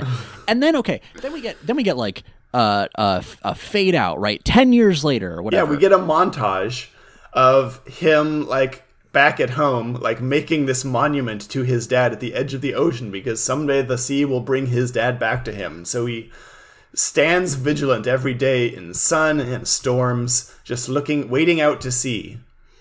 and and we get a we get a shot where finally one day a mailman on a bicycle comes racing past, skids to a halt, crashes into something. I don't know why we needed to include this, uh, and comes up to Mako and goes, "Hey, you've got a letter." And the letter is uh, anonymous, but it's in his dad's handwriting. I think he says, and it says, "Don't give up," and it's a Duel Monsters card that is uh, Legendary this fisherman. fucking legendary fisherman card. And therefore, Mako says, Oh, my dad is still alive. and he wants me to continue dueling. Yeah, his dad washed ashore somewhere and is still alive and is just playing weird mind games with his bereaved child from afar. And, like, here's the thing, y'all. This is my worst nightmare. because, like, Jimmy, you knew my dad. Yeah. This is shit he would do. Is it really? I. oh, God. I I live in constant fear of the thought that my dad probably set up some like delayed mail service where 10 years from now You're gonna get somebody is gonna find me Moody. right with like like a deck of cards in a box and it's addressed to me and I'm just going to be like wait what the fuck where did this come from This is fucking terrifying to me, right? Like, This is let horrible. people go through the grieving process for like a bit, maybe. Like, let it happen. Also, how the hell do you get like washed away in the modern era? This show came out in like 2001. Yeah, 2001, 2002. Yeah. There's no way that he would have washed up anywhere without finding somewhere someone with a cell phone or like just go inland, find a phone, get back to your life. No. Right. Either he's like making the choice to stay wherever he is and then just harass his child grieving through the mail or he like Right. I was thinking about this. There's only one place he could wash ashore in the original setting of Japan. Did he get washed ashore in North Korea? Fuck. God damn. On the Maybe, Sea of Japan. Right? Maybe. But here's the thing. Okay, so either, I guess there are three options. I was thinking there were only two, but I guess there are three. Either North Korea, uh, it's a castaway situation. But I think you're right. I think I think we've modernized so much that that's not super feasible. Um, okay, maybe there are four options. Uh, third option would be uh, it's a lost situation, uh, or uh, a Jason Bourne situation where he loses his memories, has no idea who he is, but he knows that he needs to send this Duel Monsters card to a kid named Mako. He's been activated. Right. Jesus Christ, that's Mako Tsunami Senior. Uh, we never do get a name from him, huh? Just Mr. Tsunami. Dun, dun, dun, dun, dun. Anyway, uh, so Joey listens to all this and is just like, "All right, cool. I duel for my sister. Is that chill? All right, Cool let's keep story, going." bro. I also have Cool. Uh, someone. Except I have them right here in this town. right. It's my sister. She's alive. Fuck you. I'm Yeah, gonna kick your ass. I guess. So Sorry okay, about your dad. Hope you find your dad. uh, so Mako plays. Oh yeah, we're still dueling BT Dubs. Um, Mako plays Fortress Whale's Oath, Yeah. which I guess is like the equivalent of saying I sw- I solemnly swear to summon a Fortress Whale. like all the card does is let you summon Fortress Whale. Just play Fortress Whale if you like. Smoke him if you got him, bro. whenever I hear oath in this kind of context, I just think of like um, old timey like 1800s novels where oaths was just like a stand in for swearing.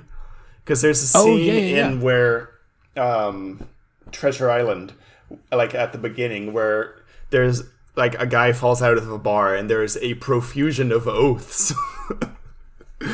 I there's a there's a Bible verse that has always confused me because that oaths an oath is the same as a curse. Yeah. Right? Like that's where that's where it comes from, right? It's it's uh, proclaiming some sort of truth in the world.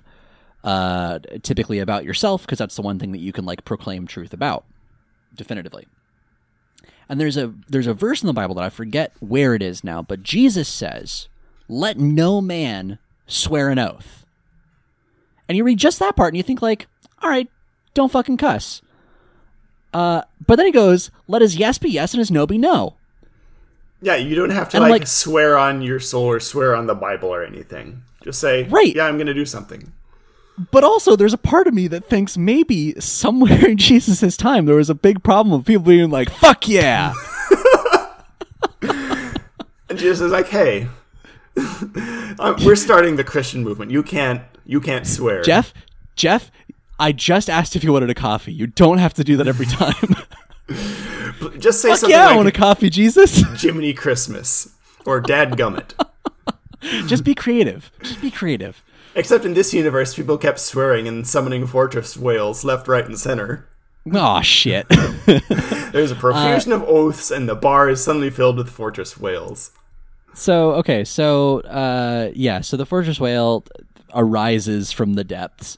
We cut back to Bakura and Marik. Well, Mako, Uh, ha- I want to, oh yeah, point out. continue. Uh, Mako says, "Arise, fortress whale," and Joey immediately says, "What's that thing?" There's so much of that in this fucking episode where it's like somebody says something and then the other person asks like what they said. Yeah, weren't you listening? Right. Does anyone fucking listen to the show anymore? Does anyone listen to this show anymore? Ugh. Um, we cut back to Bakura and Marik uh, having their connection, their meet cute. Uh, and Marik goes, So, uh, how strong are your dueling skills? And Bakura, like, leans against a wall and he goes, Oh, my dueling skills? They're extremely strong. I've actually dueled in several shadow games throughout history, so I would say, uh, extremely good. Why do you ask? And oh, you're right. You're right. I'm sorry. This this is where Marik is like, uh, do you want to duel people for me, and then I'll just give you the Millennium items? Yeah, he says, duel people for me and I'll give you the Millennium items. And Bakura says, okay, I'll duel people for you if you give me the Millennium items when I'm done. And like, that's Marik not how you just like, negotiate. Ask Marik for a just like, Millennium yeah, item up front or something.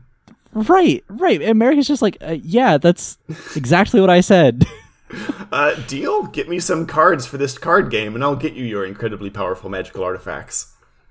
One holofoil Charizard equals one mind control stick. That's a one to one fair trade ratio right there. My Millennium item brings all the boys to the yard, and they'd be like, "You want to trade cards?" uh, yeah. So we cut away from that. Back to the duel. Uh, Fortress Whale is fucking huge. I just want to say. Yeah, let's talk about Fortress Whale for a second. We mentioned Fortress. Whale, yeah, Fortress Whale is what it says on the tin. It is a fortress that is also a whale. The Venn diagram of fortress and whale has this right at the center. right. Um, It's a giant It's- whale that has uh like uh, a naval fort on its back. Just like on, like a barnacle stuck to it. yeah, It's with pretty like badass. cannons and yeah, shit. like World War it- II cannons. when it attacks, which it does like right away in this scene, it doesn't use its massive bulk that could just crush you on its own. No, it has to like lean forward and shoot you with these cannons on its head. It shoots you with its guns. And so Uh, Joey says, "That's a whale yeah. of a monster right there, folks." He does not say that. He literally said, "I wrote this down. This is an actual quote. That's a whale of a monster right there, folks." He specifically says, "Folks." Yeah. I guess this is the first time we're saying something like this would be appropriate because they're like putting on a show for this audience.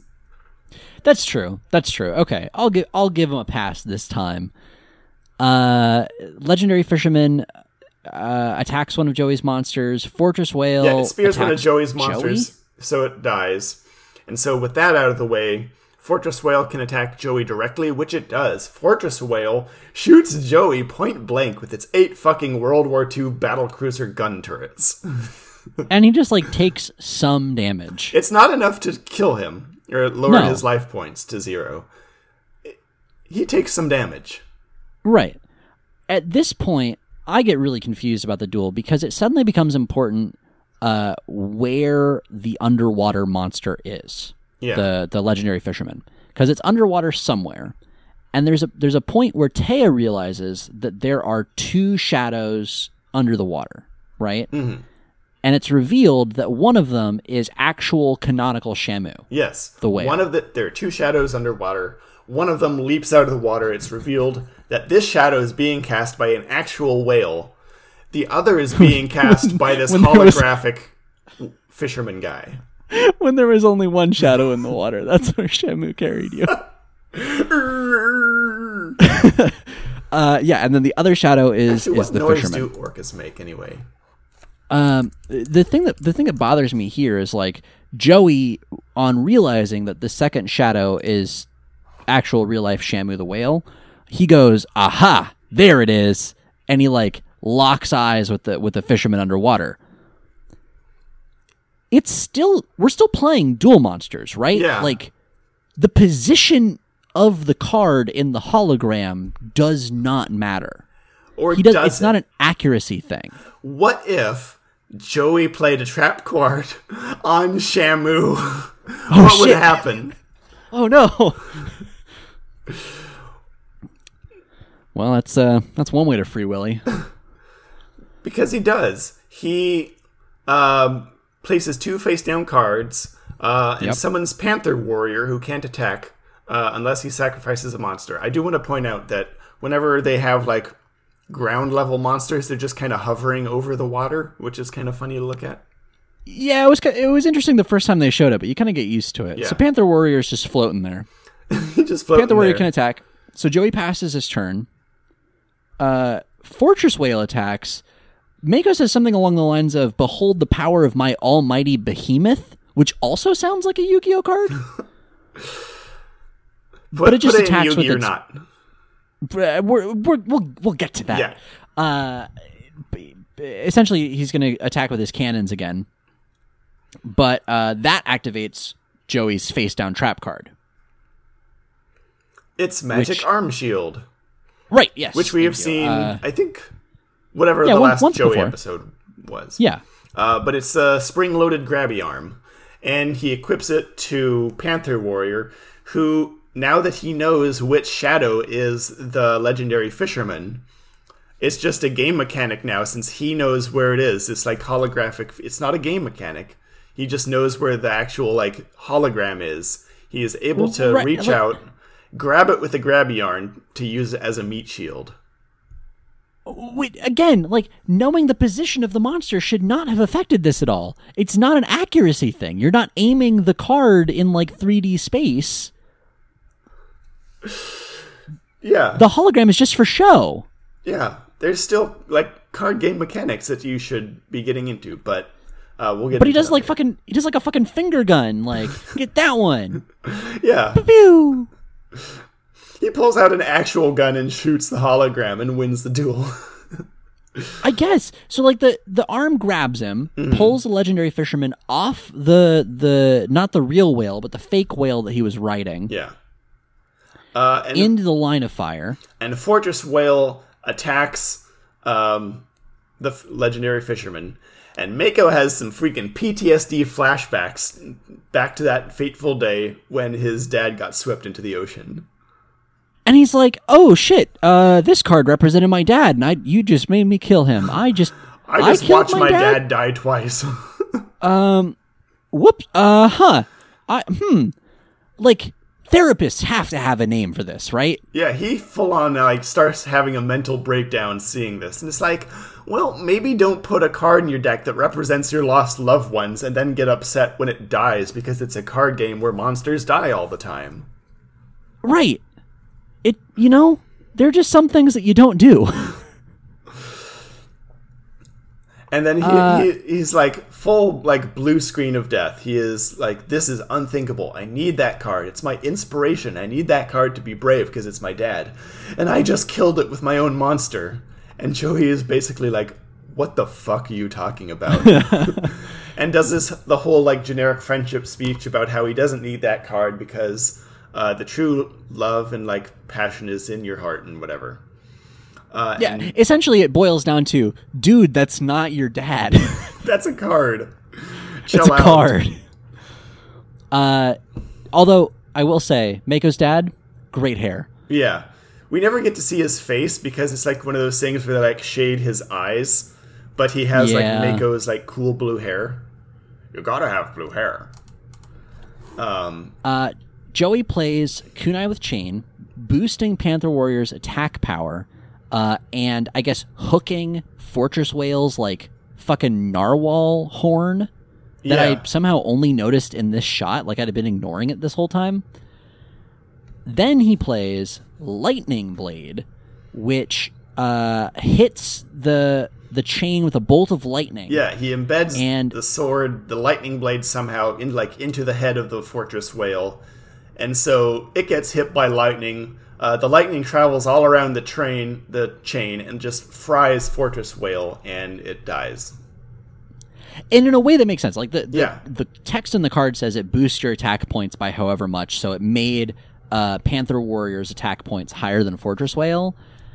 And I'm really glad that it did that because otherwise it's just one of those like, oh, water conducts electricity, like summon skull bullshit. Yeah, this it it mechanically works. It just looks like dumb bullshit that they are making up, having fun with the holograms. Yeah, it's very like, Like a stab painted the on the side of a van kind of metal bullshit. Yeah, Uh, Joey asks, "Any last words?" And Mako says, "Yes, six.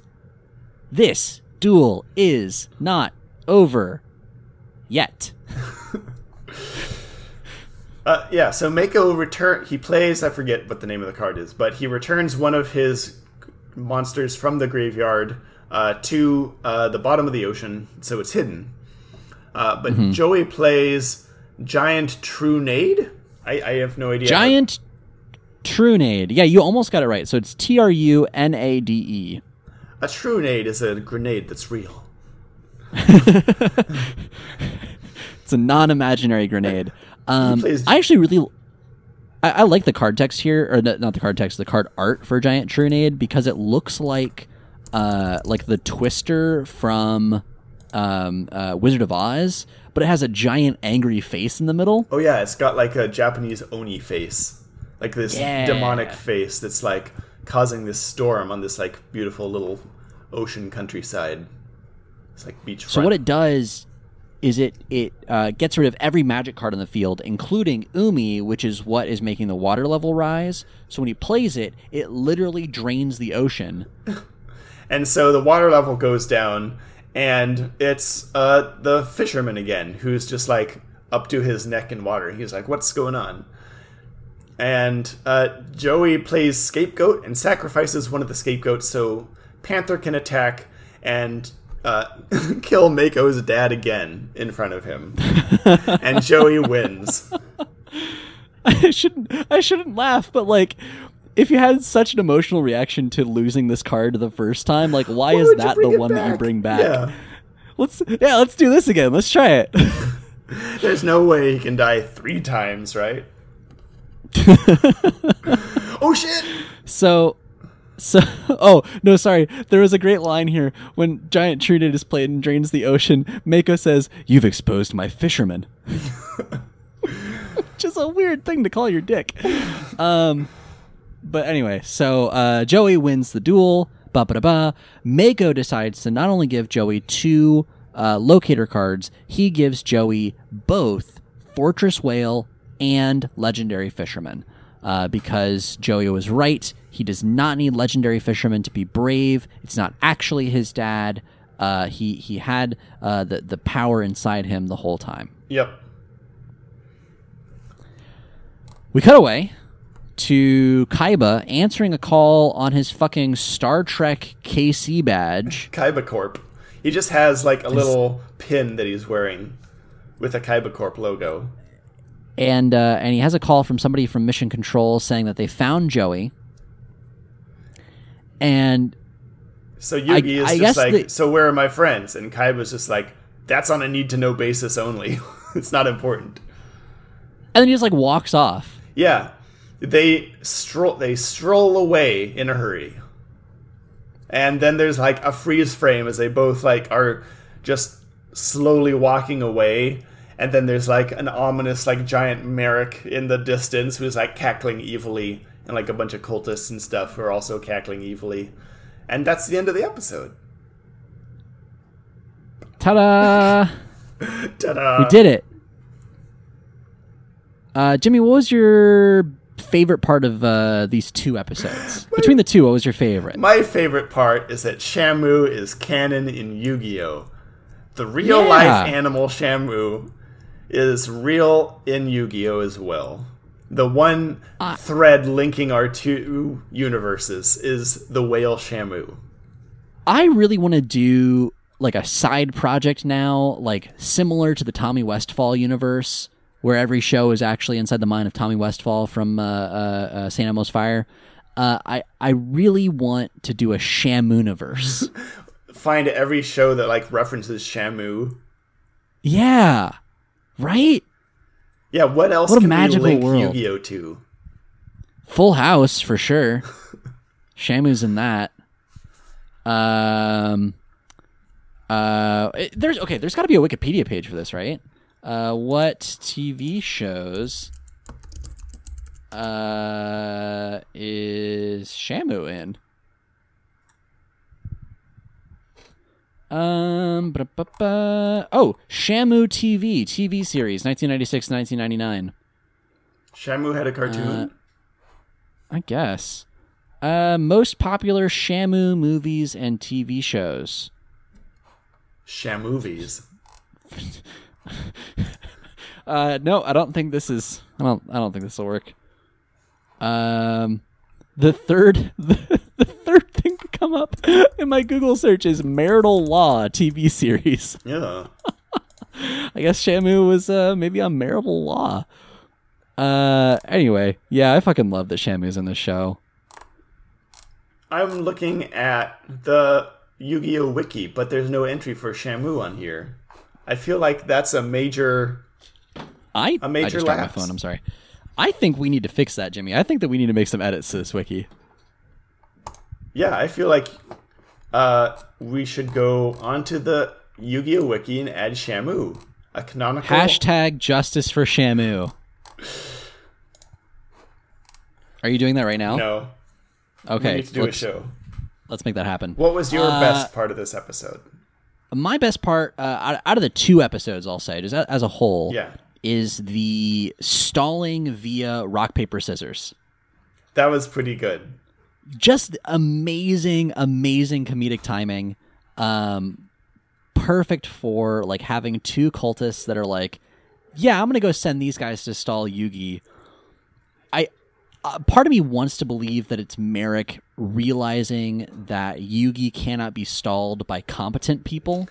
Only by So bumbling try- idiots. Yeah, let's try incompetence, just like as a let's mix it up a little bit. Uh, All right. How about your how about your least favorite or your worst? My worst of these episodes was everything with Mako's dad. Yeah. The whole idea that he like got washed away and like 10 years later is still missing. That's not a thing that happens. No, although I I am going to say I there there is something that I got like practically speaking out of this episode because of this whole Mako's dad thing. Uh so like for listeners of the show, if you've been listening for a while, you know that at the end of every episode I say like donate money to Pancreatic Cancer Action Network. Like that's because that's how I lost my dad. But now if people ask, I'm going to be like lost at sea. We were out at sea in a f- wooden fishing boat and he went missing. So maybe he's still out there playing mind He's games. still out there. I'm just to I'm going to look wistfully to the horizon.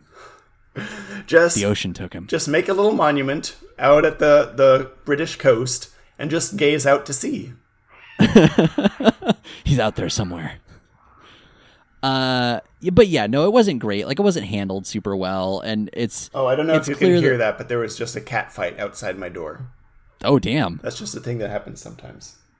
You know when you when you have twelve cats, Jimmy, uh, that's a that's a thing you have to live with. Piles and piles of cats. Yep.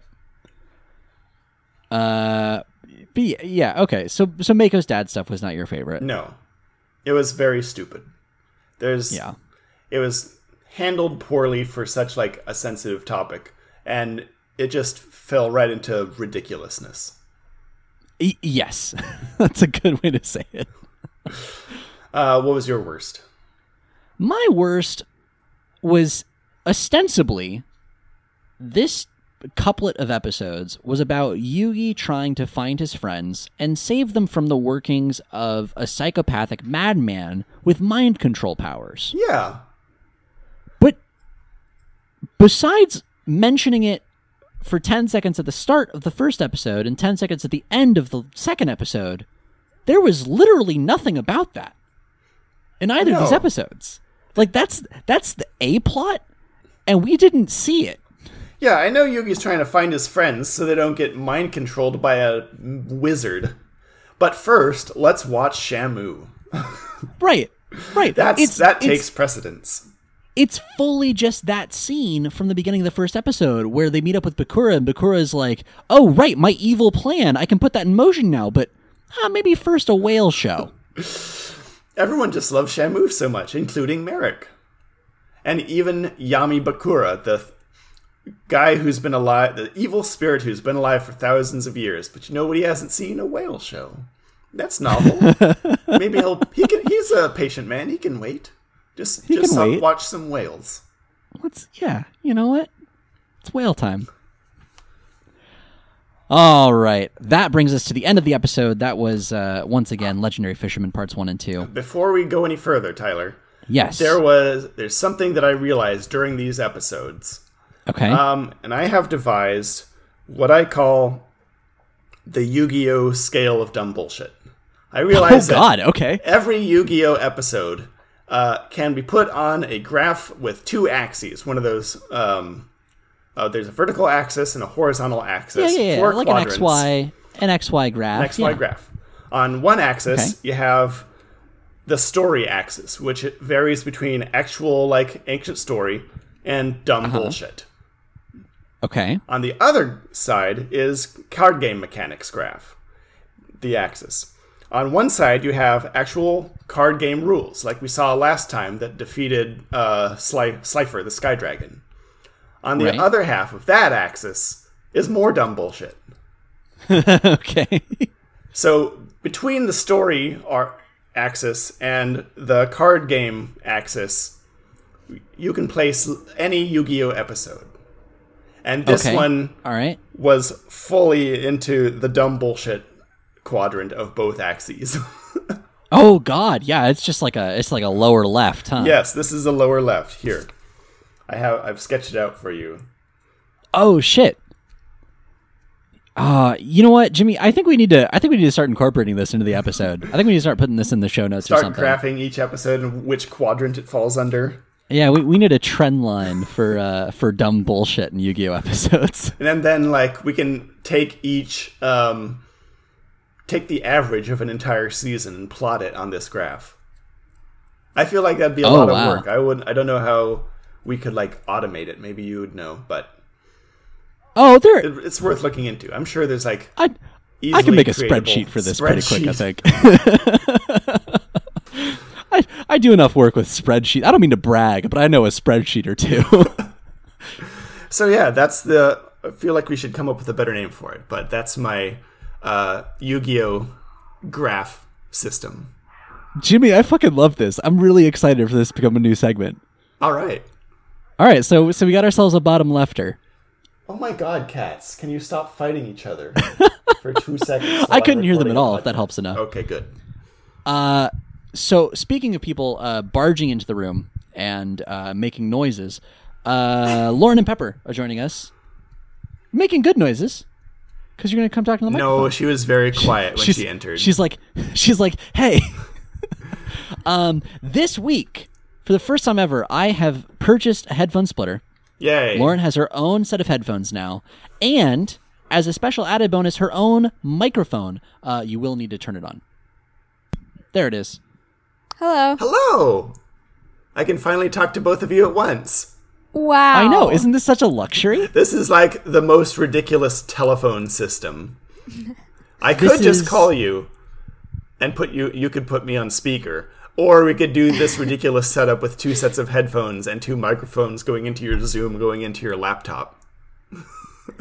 You know, You're real audio professionals now. We are real audio professionals. If if it doesn't need at least three dongles, it's not worth doing. If it doesn't need full converter systems, what are you even doing? right. Uh, so we are bringing Lauren onto the show to play our weekly segment of Yugi or Not. Tyler, I'm so excited when you texted me this earlier.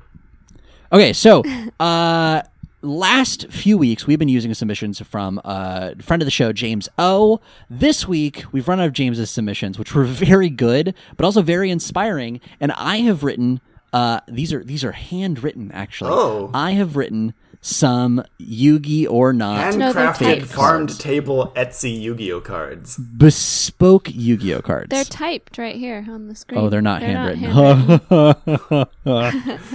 Beautiful, Uh, beautiful calli- calligraphic, calligraphic cards. I don't know how to. I've never had to talk about calligraphy before. Uh, so okay, so as uh this game goes, I'm gonna read five names of Yu-Gi-Oh cards, three of which are real, and two of which are dumb bullshit I made up. And it is Lauren's job to determine which is which. So you get a uh, maximum of five points, five possible points, and you get one point for each correct guess. Uh, I have the list here in front of me. Jimmy does not know which are real and which are fake, but I do because I fucking wrote the fake ones. so I should hope you remember. uh, I had to think about it for a second, but I do remember. Um, I'm going to read the cards aloud, and then I will give uh, you some time to, to deliberate. Mm-hmm. Are you ready? Yes. Okay. The first card Elemental Taskmaster. Card number two Pandemonium Watch Bear. Card number three Last Day of Witch. That's W I T C H. Card number four Incognito Movie Star. Card number five Fake Explosion. Wow. Um, all of these are really dumb. Thank you. Welcome to Yu-Gi-Oh. Um, Incognito movie star is the dumbest one. So I'm gonna say that it's real. Okay, That's that's, my that's a decent logic, actually. That's my first ruling. That's how I've done it all so It's far. pretty good, yeah. Um, Pandemonium Watch Bear sounds like something you would write because I know you. oh, that's true. Um, Oh yeah, you've got a, an edge in these. I think I think yeah, we'll see how we'll see how well I know Tyler, I or how how convincing James O's submissions were. Yeah, that's the thing. I, I'm trying to live up to like James's precedent Uh-huh. here, and We'll it's see. it's We'll difficult. um, I was telling Jimmy about that time that we played rock paper scissors a while ago, and it, was- Oh. it took us like three minutes. That was like yesterday. was that Yeah, it yesterday? was a couple days ago. The days are so long in England. and so short because of the daylight hours are short. Anyway, so okay, so you Um, think Incognito movie star is real, Pandemonium Watch Bear is fake. Yeah, think that's What- think you wrote that. What else are we Um, thinking? Last Day of Witch also sounds stupid. So I think it's real. Okay, Only two of them are fake, right? Two are fake and two three are are fake, real. three are real. Man, this is a tough choice between these last two. Elemental Taskmaster does sound like a Yu-Gi-Oh card because it's both inscrutable and hard to pronounce. Mmm, has a lot of consonants. Uh-huh. Um I'm gonna say I, I'm gonna say that one's real. And I'm gonna say that you named it fake explosion to throw me off. And that one's fake. That one's one you wrote. I don't know. This game is made up and the points don't matter. So these are your these are your final answers. We're locking them in. Mm. All right, are you ready for the And let me, reveal? let I'm me ready. review them. Okay. Yeah, Yeah. yeah, I'll keep them. Okay. All right. hmm Card number one, Elemental Taskmaster. It's a fake ass card. Oh, the first Made that one. shit up. The first one. Well, That sounds like a real me. card to me. It does. It does. It has the cadence of a Yu-Gi-Oh Mm. card. Yes. It sounds like someone is like summoning elementals and like putting them to work. Yeah. Right. Uh, card number two, Pandemonium Watch Bear. That's a real card. Oh my god. No. That's a what? real Yu-Gi-Oh card. That's in the game. Those things are That- all over the place in Australia. Uh, card number three, Last Day of the Witch, is a real card. Okay, all right, got one of them. You got one of them, so that's one point. Incognito Movie Star. It's a fake card. I gotcha. Got me. Now, okay. Incognito Movie Star is a is a fake card, and Fake Explosion is a real card. I- yeah, I can see that now. Um so with the way that you have designed this game, is it actually possible for me to score 0? I don't think it is. It might not be. I think I have to score at least 1. So I think I literally got the lowest score I could have gotten. I think so. Yeah. Congratulations. Thank you. You got You some passed. points. I did not. so that is this I got week's. 20%, which is not a pass even in England. Yikes, yikes, yikes, yikes, yikes. But thank you for playing this week's edition of Yu-Gi or Not. You got some bad marks. Poor, poor marks. Now, Pull for mocks. those of you wanting to play along at home, uh, I have made a new addition to the Heart of the Dot Cards website. If you go to Heart of the Dot Cards slash Yugi or Not, that's Y U G I O R N O T, uh, or you can do it with hyphens. You can play a digital version of Yugi or Not, where I have a computer generate either a real Yu-Gi-Oh card or a fake Yu-Gi-Oh card. Uh, and then you get to pick whether you think it is real Yugi or not. Do you just have every Uh, single Yu-Gi-Oh card in here? Yes, this is this is the most recent list I could find of every single Yu-Gi-Oh card. So it is uh, it is a large file that does basically nothing. I'm not allowed to play it because it's like training. Yeah, I, I showed it to her. Uh, uh, I made this last night, and I showed it to her. She was like, "Why are you letting me do this? This is like practice." Yeah. Although, with the way that my scores have been going on this Maybe you need game, some practice. yeah, maybe I need some practice. uh, Practice I would help. it's it's surprisingly difficult. Like it keeps track of your It best really sort hard. of streak.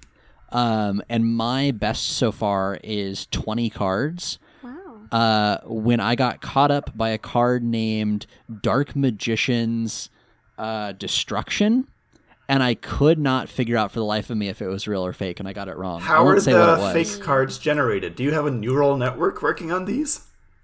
No, it's not. It's not that smart. It's it's essentially just combining parts of real card names uh, in in mostly random ways. Because I I'm clicking through this thing and it just gave me a card called the the man, Yeah, yeah. and Which the Fable. legitimately could be real. Um, I got one. I got one earlier today that was just Big D, which could be a Yu-Gi-Oh card if we're being honest. I've I just got one called the Fabled Nozoochee. So you know, I mean, Yeah. they're not all winners, but like there are some of them where you look at it, and I, I realized this even today. I, I looked at it and I was like, oh, that's got to be a fake one that it came up. Like that totally looks like the way a fake one would be named. Uh, and I clicked, yeah, it's fake, and I was wrong. It was a real card. This is kind of fun and kind of sad. Reading Kind some of of these. Yeah. real cards. That's, I mean, kind of fun and kind of sad is kind of the description of this show, Jimmy. It's your right. tagline. Well, uh, to round out the episode, let's move on to the next segment here, which Lauren, you're welcome to stick around for. I mean, do you want me to? Yeah, why not? All right. Uh, Oh, Lauren. it's time. I I want you to know that Shamu, you know, the whale, is canon in Yu-Gi-Oh. Oh yeah, Shannon. Uh, Shannon. Shannon's in this one. Shamu's in this one. The actual Sham- whale. Shamu. Shamu the whale. You know, Uh, Shamu. Why? They just needed a whale in the show, so they hired Shamu, The only whale. the only whale. The only orca in Hmm. existence. Shamu, you know. You know, when I was a kid, we took a road trip to Seattle, and I got to see Keiko before he was set free and Keiko. then died because he was not uh, set up for that to live in the wild. Hmm. But anyway, I, I did. I, I have a memory of seeing Keiko when I was like four years old or something. Well, now you can watch this show Cool and see Shamu before it killed that lady. That's what she gets for hanging out in the splash zone.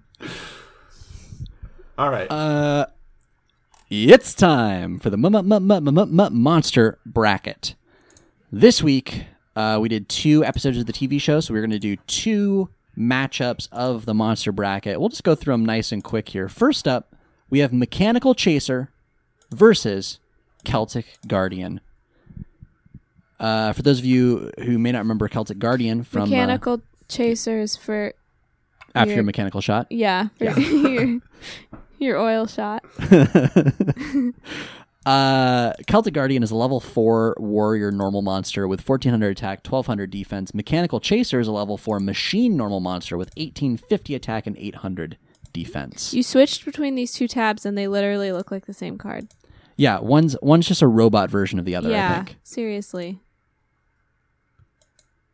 Do you want to really mention what they similar look like? Yeah, like uh, real briefly, uh, Celtic Guardian is literally Link from The Legend of Zelda. Yep. Like Uh, emo link. Mechanical Chaser is a tennis ball with swords. Yep. Do you need me to go into more No. detail than that? Uh, Jimmy, just based on on looks alone and kind of their past performances, uh, how, how are you how are you leaning so far? Tyler, Mechanical Chaser is so fucking stupid. It's dumb bullshit. Uh, It's not a It good only- looking card. It only progressed. Uh, it beat Hayabusa Knight in the last uh, matchup it had, and that was only because I That's spent. a fake card. Final answer. Thanks. Uh, it's only because I spent so fucking long trying to convince you that Mechanical Chaser was cooler than Hayabusa Knight, and I only barely scraped by, and now I regret that decision immensely. Well, the card text, a hunter that relentlessly pursues its target by order of the Machine King, is rad. And it stays That's rad rad as hell. until you know literally anything else about Mechanical Chaser. Yeah, until you look at it. until you look at it. Oh god, it's so stupid. It's like balancing on a sword, and then it has just like beep boop robot arms. And like Uh, jet meanwhile, airplane wings. yeah, for no reason. It's like a drone. It's like a really stupid looking drone. It's like a really stupid drone. Yeah. It's carrying a javelin. why does it have a why is it carrying a javelin when its arms are swords? and like it's a robot. It could just have like a cannon or a laser gun. gun.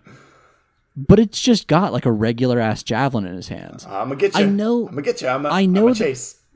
I'm the mechanical know the- I know the card text for Celtic Guardian says, uh, "An elf who learned to wield a sword, comma, he baffles enemies with lightning dash swift attacks." Period. It's dumb. It's a bad description. It is a bad but description.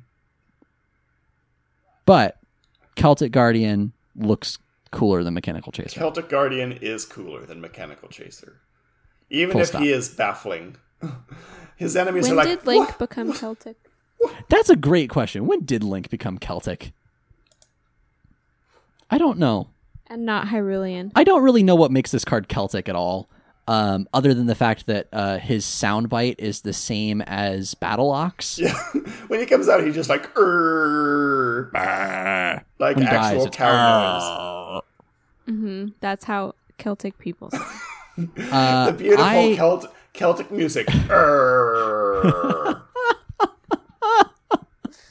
Uh, do we just call it for Celtic Guardian? yeah. Yeah. All right. Celtic Guardian proceeds to the next round. Up next, we have Dark Magician Girl versus Zera the Mant. Oh, an actual interesting matchup. An actually interesting matchup. Uh, Lauren, I don't know that you've seen Zera the Mant before. You're familiar with Dark Magician Girl. With Sailor Moon, yes, I've seen Sailor Moon. yes, with Sailor Moon. Uh, and then she's going up against Zera the Mant. um, I don't. I think I don't even think you have to ask. Which one you Cle- prefer? it's a clear winner. But, but but which? But which which one? Okay, for okay before before Lauren announces her decision that will be final. Oh, Zera the Mant is a level 8 fiend ritual monster with 2800 attack and 2300 defense. Uh, its card text says.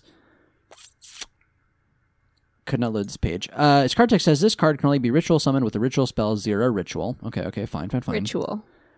Uh, it needed more rituals in there.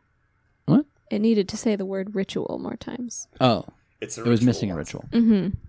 Uh, and then Dark Magician Girl is a, uh spellcaster card uh, with 2,000 attack, 1,700 defense. Uh, oh, it's a level six, and it gains 300 attack for every Dark Magician or Black or Magician of Black Chaos uh, in the graveyard.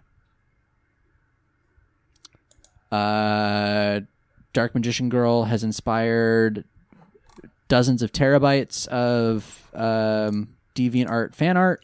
Zero I the thought you were going to say porn. Well, yes. same same Z's. Uh and uh Zir the Mant has inspired One selfie on on the website. right. Okay. This this person looks fucking stoked. That's though. amazing. That's a really cool setup. This person has a uh, uh one of the the like duel discs, like special edition duel discs, uh filled with rare cards of some kind or another, including Zera the Mant, presumably. There's a Blue Eyes. There's a, I think that's a Slifer the Sky Dragon. There's a Parasite Paracide. Fucking stoked. Man, You've been you've been looking at these cards for way too long because people the like the cards in this selfie are two pixels wide. It is not a high resolution image. No, it is not. I think I got a, this photo on my Razr phone, Sierra 2003. Um. I'm Yeah, amazed that you can tell them from just that. Lauren, I hate to break it to you. Yeah. Uh, Jimmy and I have been making a show about Yu-Gi-Oh for nearly two years. Oh man. I'm so sorry that you had to learn this way. Um. Is this why you've been talking at the computer this whole time? Yes. It's actually Jimmy. Hello, I Uh, live in here. He says he moved, but he actually just moved into the computer. He's computer. trapped in the computer. Yeah, Oh it's no. it's a Sims house. Save Jimmy. Oh no! Uh, all right. So, Lauren, you said that there was a clear winner between Dark Magician Girl and Zera the Yeah, Man. I I'm really curious I'm to offended hear that you don't you can't predict which one it is. your judgment here. What guess? Oh I have no! to gonna guess say- at your I'll stupid guess. Yu-Gi-Oh card game. Yeah, I'm going to please. say Okay. Zera the Mant. I'm guessing Zera the Mant Man as thank well. you. Yeah. Thank you. So Lauren says Zera the Mant wins over Dark Magician Girl. I mean, clearly he's got a a Jason head on his ding dong. I was just about has a skull for a cod his piece, yeah. cod He does. piece. He's got his skull cod piece. He's got his giant popped wizard collar. He uh, glows in the dark. He dark. glows in the dark. He doesn't have enough bones. if you get a black light, he looks really cool. but keep your black light away from Dark Magician Girl. Oh, oh, oh, God. oh dear. Oh no. Yeah, you're gonna learn some things if that happens. Your favorite card is Dark Magician Girl. We all know why. Don't. we all know. And she has so just- many selfies. I just realized Dark Magician how many Girl. different versions of the card art there are. There are three, at least three versions. There are so many Oh selfies. Oh my god, so many selfies. Hey, that same selfie. oh yeah, it's the same one actually from Zera the Mant. Uh, but there are just there's there's one where it's a dude just like covering most of his face with Dark Magician and Dark Magician Girl. Um, and I I really hope he uses that as his Tinder profile. Mm. All right, Zera the man. I'm just gonna let you pick this one. It's on Sure. you. That no uh um conflicting arguments. Oh no, no complaints from me. Okay. Jimmy, anything to add? No. no, no. I think we're good with that decision. The Zera the man can take this whole thing Uh, I mean, straight to the top. I mean, maybe. Like, we'll see. There, yeah, we'll we'll see. It's Zera the If Mant, Zera the not Mant gets to the next round, can't. what's that? It's, his name is Zera the Mant, not Zera who can't. Straight to the top with this boy. I, you know, if Zera the Man gets through the next round, which will be either against Rogue Doll or Gaia the Fierce Knight, Zera the Man might go all the way to the finals. I do think His he name's looks. not his name's not Zera that can't. It's like the joke that Jimmy made. Yeah, but then I just said Zero. zero, oh, Zero. Oh, I see. that can't. it's just adding. just yeah. Yes, and Yeah. All right, that is going to bring us to the end of this episode. If you want to get in touch with us, uh, complain about our, our monster bracket choosings or etc., you can go to uh, email us at youactivatedmypodcast at gmail.com. You can follow us Twitter and Instagram at yampod. That's Y A M P O D. Visit our website heartofthe.cards.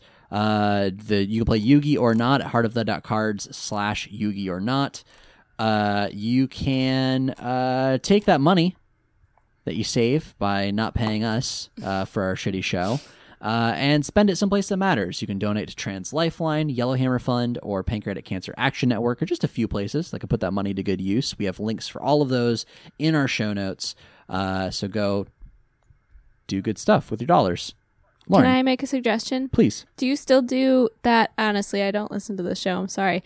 Do you still do that uh, thing where you tell people what to do instead of watch Yu Gi Oh for 20 minutes a day? Uh, no, we haven't done that in a bit, but if you have a recommendation, yeah, I now have would be like, Is that okay? yeah, drop it in. Um, now that you've already listened to the show, uh, you should go. What's your blog again? Wow, I'm really unprepared for this. I'm sorry. Uh, yeah, you get on my website, sandwich.computer. Yeah, sandwich.computer. or I still or can't or you got that or URL. or welcome to flavor.town Right.